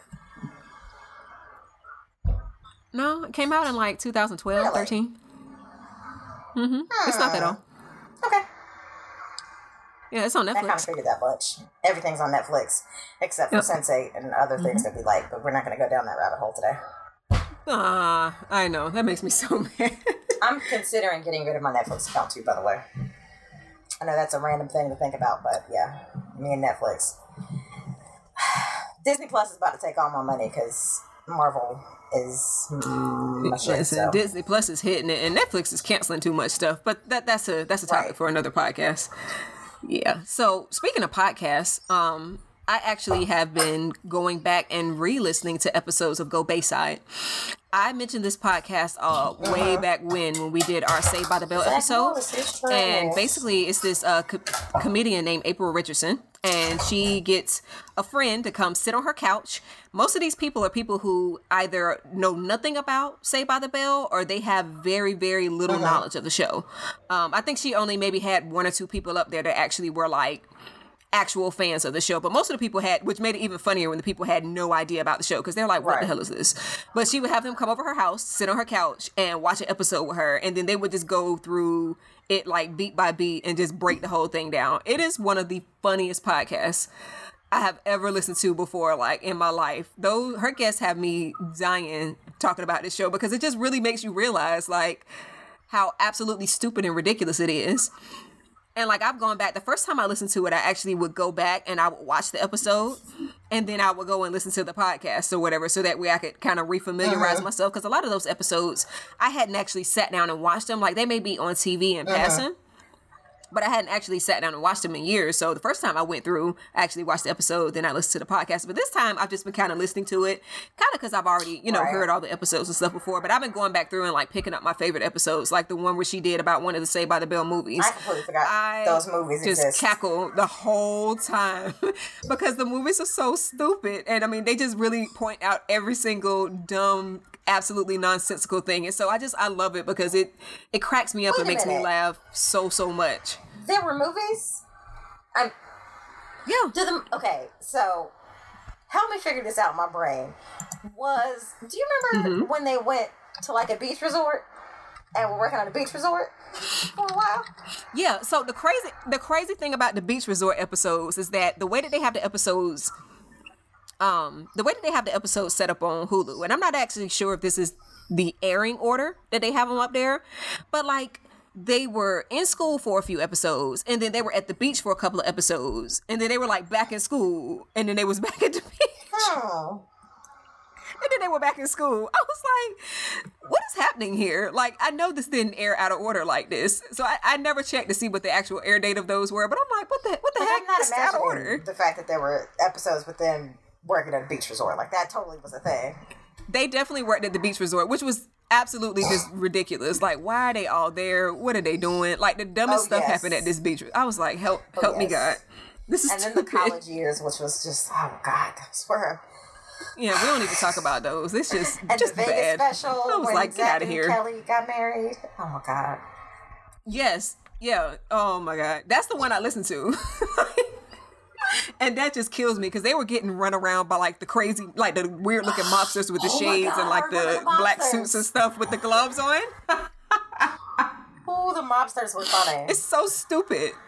Yeah, it's so stupid. But I mean, again, like if you want something to make you laugh and to make you just not think about all of the crazy stuff that's going on, like I love that podcast. So if you're even like a casual fan of Saved by the Bell, like go listen to it. And it's it's been recorded. It was recorded and done like years ago because once they ran out of episodes, obviously that uh-huh. was the end of the podcast. But I mean, it's so funny. So if you want a podcast to laugh at outside of ours, then go and listen to Go Bayside because that was really good. right. My podcast TV Yeah. show tie-in thing is The West Wing and The West Wing Weekly. Um, I'm a super nerd about things like this. Um, my mom is a huge fan of The West Wing. Actually, she has the entire series on DVD, but it's on. I did not know that there was a West Wing so The West Wing podcast. Po- Weekly is uh, hosted by Joshua Malina, who was on The West Wing and was also on Scandal. Right. Mm-hmm. He was on Scandal, he right? David Yeah. Rosen. Um, who was Mm-hmm. like a name dropped character on The West Wing one day, like in one of their episodes.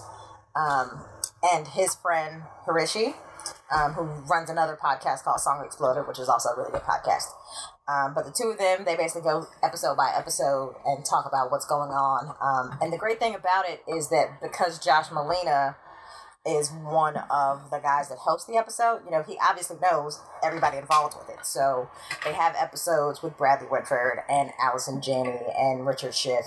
Um, and they actually did an episode, um, the guy that played Leo McGarry, who was the chief of staff for the first five seasons or so. Five or six? No, he was chief of staff for like six seasons, and then him and the president kind of had a falling out, and so he stepped down, and then he died in the very like the actual actor died in the very last season, and somehow they dug up an old interview with that guy um, who played him and played it on the episode uh, on an episode of the podcast. They even had is it Martin Sheen? Is that which one it is? That was the president. I'm gonna. I'm, I don't know because I don't watch it. So um, they actually did an entire special episode where they didn't cover like an actual episode of the show, but they just talked to him about being the president on the show the entire time. Um, so it's great that like every now and again you will get them uh, with the actual actors from the show, or like like if a uh, they did Two Cathedrals, which is the episode that Richard Schiff won an Oscar won an Emmy for that episode, so they had him come on and talk about it. Mm-hmm. Um, and it's really nerdy. They've even had Aaron Sorkin, who wrote the show, on that reminds me of the Good Place podcast. Oh. Like it's the same. It's along the same vein where they actually right. have people from behind the scenes, have some of the actors and stuff come on and really like break down the episodes and talk about, you know, the deeper things right. behind the script and the motivations behind things, thematic things that you know, thematic things that mm-hmm. they tie into the seasons and stuff. So directors, yeah, we're, we're kind of on the same wavelength with that. I like I like podcasts writers, like that. Um, of different episodes. Like if there's a particular. Mm-hmm. Topic that they go over in the episode, um, they'll have somebody like a judge or a lawyer or something like that come and talk about it if somebody's doing um, like they do they have a couple episodes of people who are um, like in the military who get in some type of legal trouble back in the states um, after their military career is over. Um, and one of the women that was on the show she plays carol um, they had her on a couple of episodes and what she does now after the west wing is she actually helps veterans who have found themselves in legal troubles after their military service is over and helps them kind of like reintegrate into society. Um, and so they also bring causes that are important to the show or are topics on particular episodes to the forefront on the episode, which I think is really dope. Uh, and it's great because that it just dope. kind of, yeah, you want things that kind of take your mind off of things and are a little light. Um, but it's a lot of fun to see some of the behind the scenes things about the show that you really love. Um, you know, one of the things that Aaron Sorkin talked about on the episode on an episode was um, have you ever watched The West Wing? It's very technical. It's very the language is very dense. It's very uh, tech heavy, um, and they have a character mm-hmm. on the mm-hmm. show that kind of helps.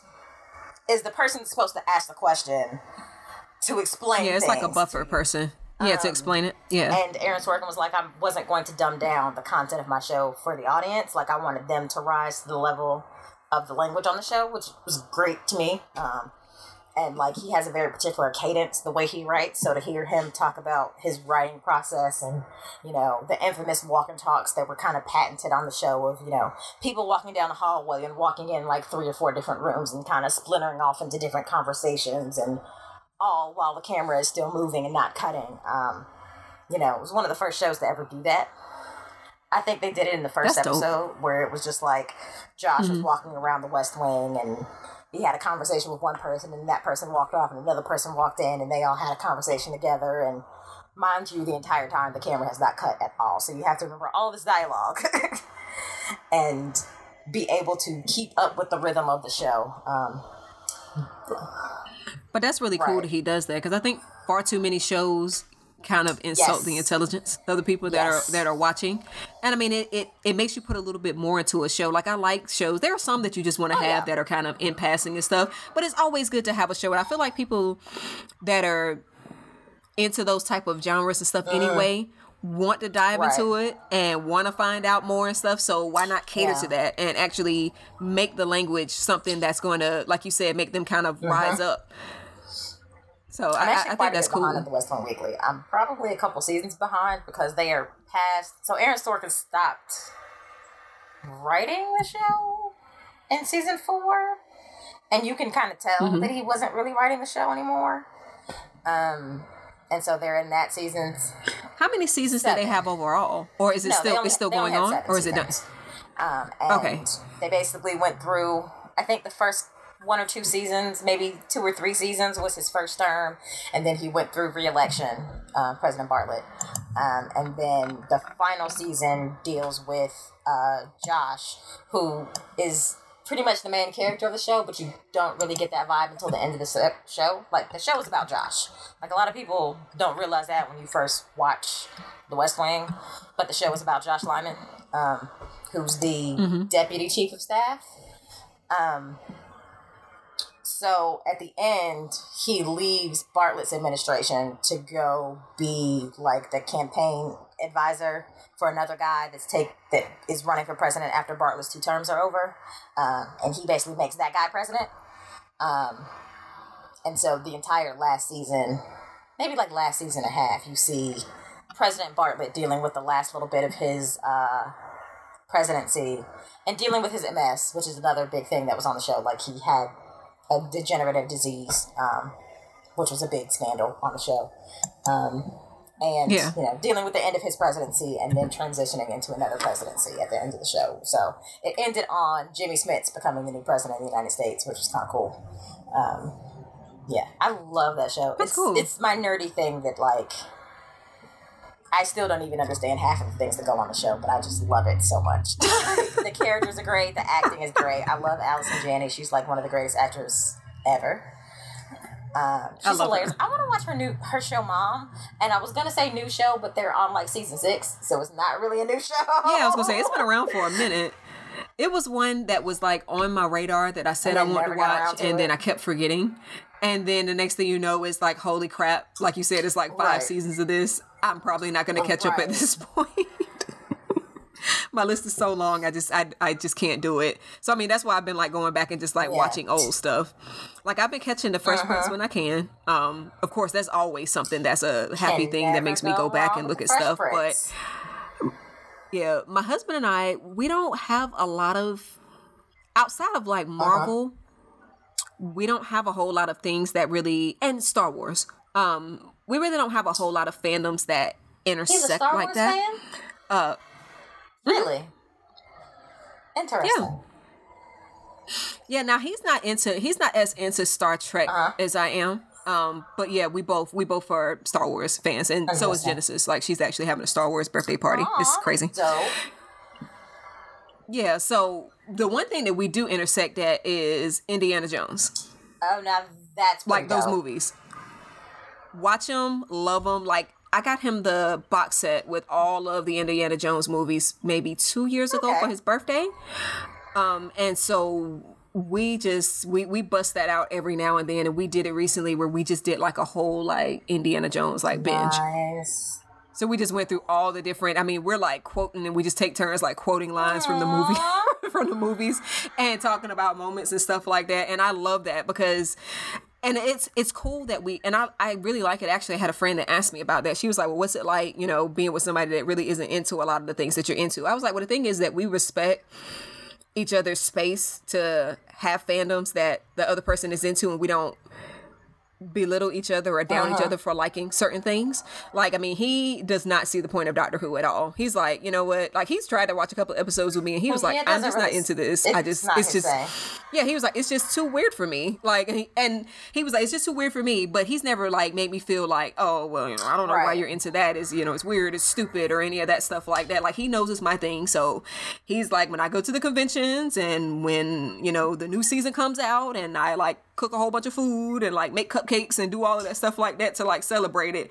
He just like lets me do my thing. And like he's uh-huh. the same way about cars. Like he's a super car fanatic and he watches all these shows and I don't know what the heck they're talking about. Like and I don't really care to know what they're talking about, but I know that that's his thing that he like geeks out and gets all like ee about. So I just kind of let him have that thing. But it's really cool, like the things that we do Yeah. intersect on we both really really like them or whatever so i mean we like we, we love all things marvel we share some comics that we like Uh-huh. to read together but like indiana jones is one of those things where i love the movie and he loves it just I as mean, much But that's the way a relationship should be. Is like you guys have the things that you both like together, and then you guys have like your Right. things that you like separately from each other. Like that's yeah and we don't try to like force each other to like what the other person likes like you mm-hmm. don't always have to be on that same. Yeah. wavelength all the time i'm not going to sit there and make him watch doctor who he chose to watch it with me one night because I, I wouldn't care if he had never Right. watched a single episode But I think he just wanted to watch it with me, number one, so that he would know what the heck I was talking about sometimes.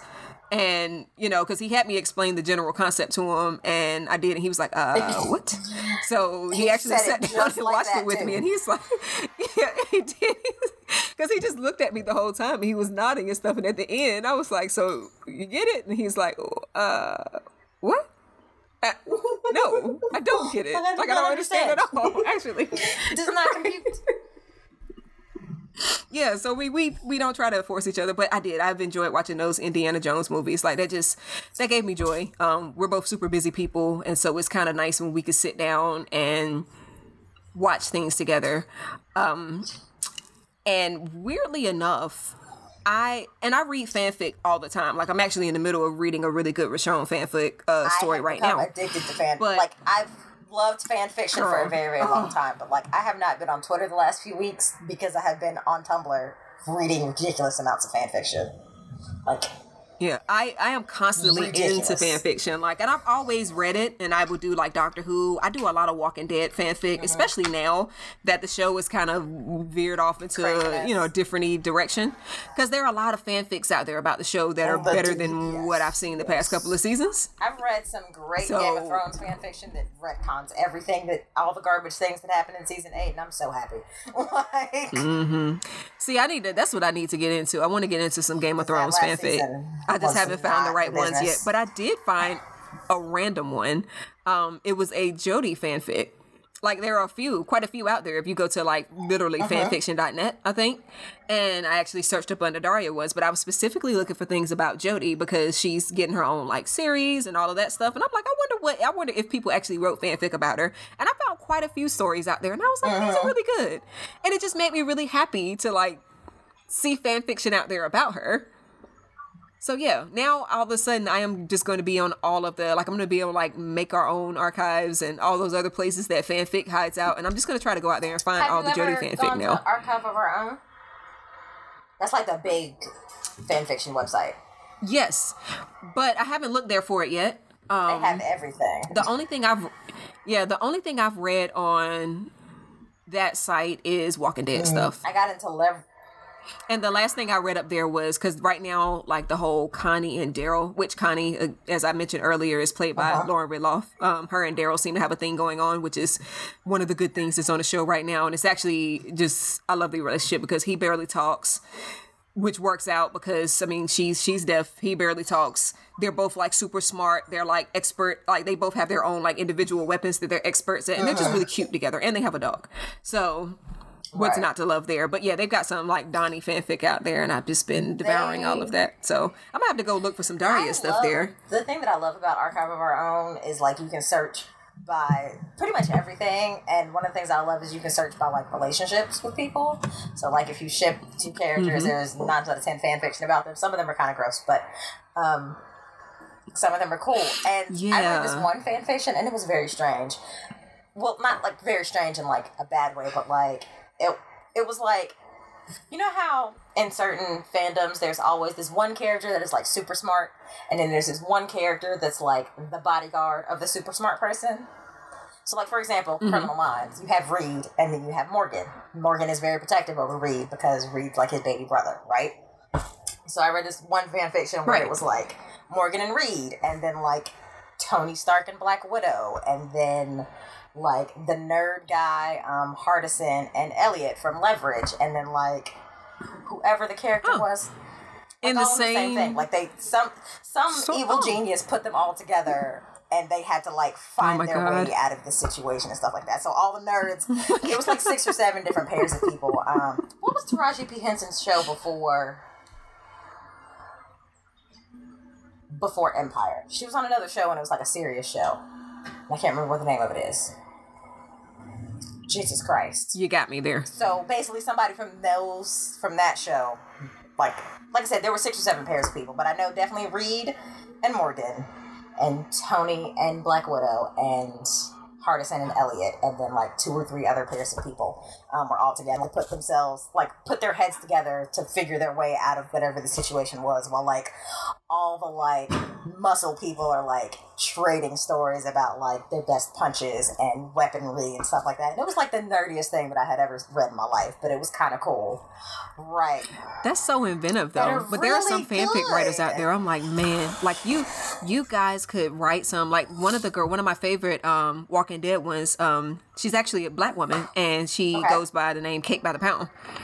And some of her stuff is just so, so good. Like, I mean, it's like uh-huh. feature length, like 20 chapter short story, like slash novel type things. And it's just so great. I'm like, why do you not have Like, your own novel out there by now? Because you're just so awesome. Like, she does not only stuff that's, you know, aligned with the universe or whatever, but then she also Alternate does really good stuff is a lot alternate universe stuff. On what the alternate universe is. There's couple is of, so fun. there are a couple AUs where I'm just It like, is okay, so much fun. weird. But there's some really, really great like alternative music. Uh, alternative universe stuff. I love always like the mob boss ones where like the, the character from the thing is a mob boss or something. Mm-hmm. Um, those are fun. Um, Ooh, I ran into an icky. Um, it wasn't alternate universe or whatever, but I ran into an icky one. The cool thing about Doctor Who is that a lot of times Uh-huh. some people's stories are left open ended, and it makes it perfect for uh, fan fiction. So, like one of the the first companion of the Revive series back in 2005, Rose Tyler, she was actually left on a on a um, parallel Earth with like a meta Okay. version of the Tenth Doctor. And that was like the last time you saw her. So like the the walls between the universes were closed, and you you never see her again.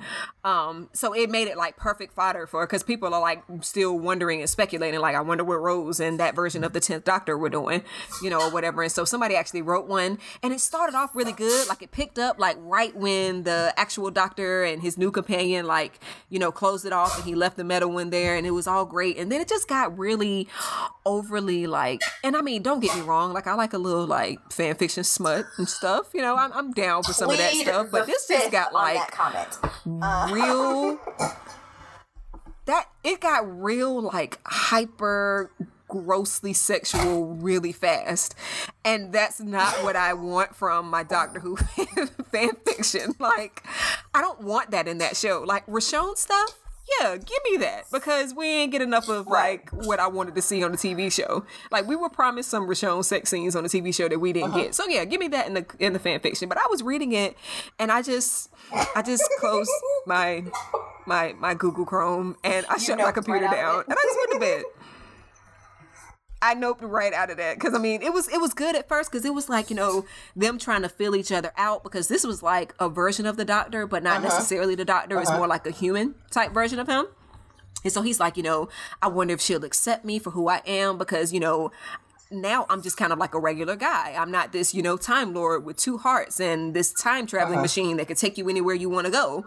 You're stuck on this earth with me. I'm a regular guy. Eventually, I'm going to have to work a job and, you know, and we'll have to go about regular life together where we still have that Right. thrill of our relationship that we had before. And that was all good, but then it just got, it took like a hard left turn. Like it got real Yikes. porny. And I was like, yo, what is this? So yeah, don't ah, fan fiction can be a you, just don't know what you and they had like no Right. usually they have it like flagged or something like you know yo this is gonna be like for mature adults only and none of that was there it just got into it like that and I was like this is not why This I came here like this is not why I'm for. here and it wasn't even like you know like like I said like a little bit of smut in like a sexy way Right. it was just it was just gross and I was like I don't want to picture the doctor or a companion or any of that stuff doing or saying or thinking about any of that stuff in either one of their brains. It's oh, I'm sorry. having flashbacks. Disgusting. But either way, so I found the Jodie fanfic. That made me happy. And I'm hoping I can find some more like throwback stuff to kind of occupy my time. Hello, co host. I think Sophie's telling us to wrap it up, B. Well, I was about to say that is all that I have. So, do you have anything else you want to add to the happy I'm thing conversation? think, uh, we've covered it. I think we have it.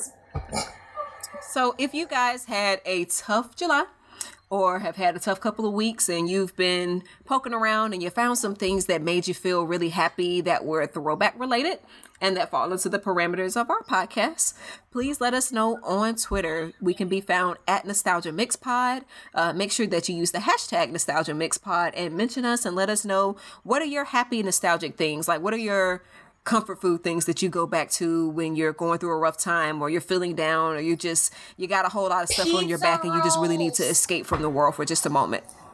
You said nostalgic foods. They had pizza rolls on the last episode of Pose, and that was probably the most outside of the Blanca uh, tweet with the gift from uh, uh, the Fresh Prince of Bel Air. Like the the pizza rolls tweet might have been the most popular tweet that night because who doesn't love some pizza rolls? Right. I'm like, I hadn't even thought about pizza rolls in years.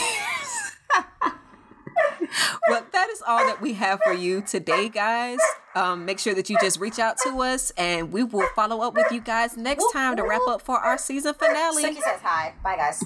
Take care. Bye.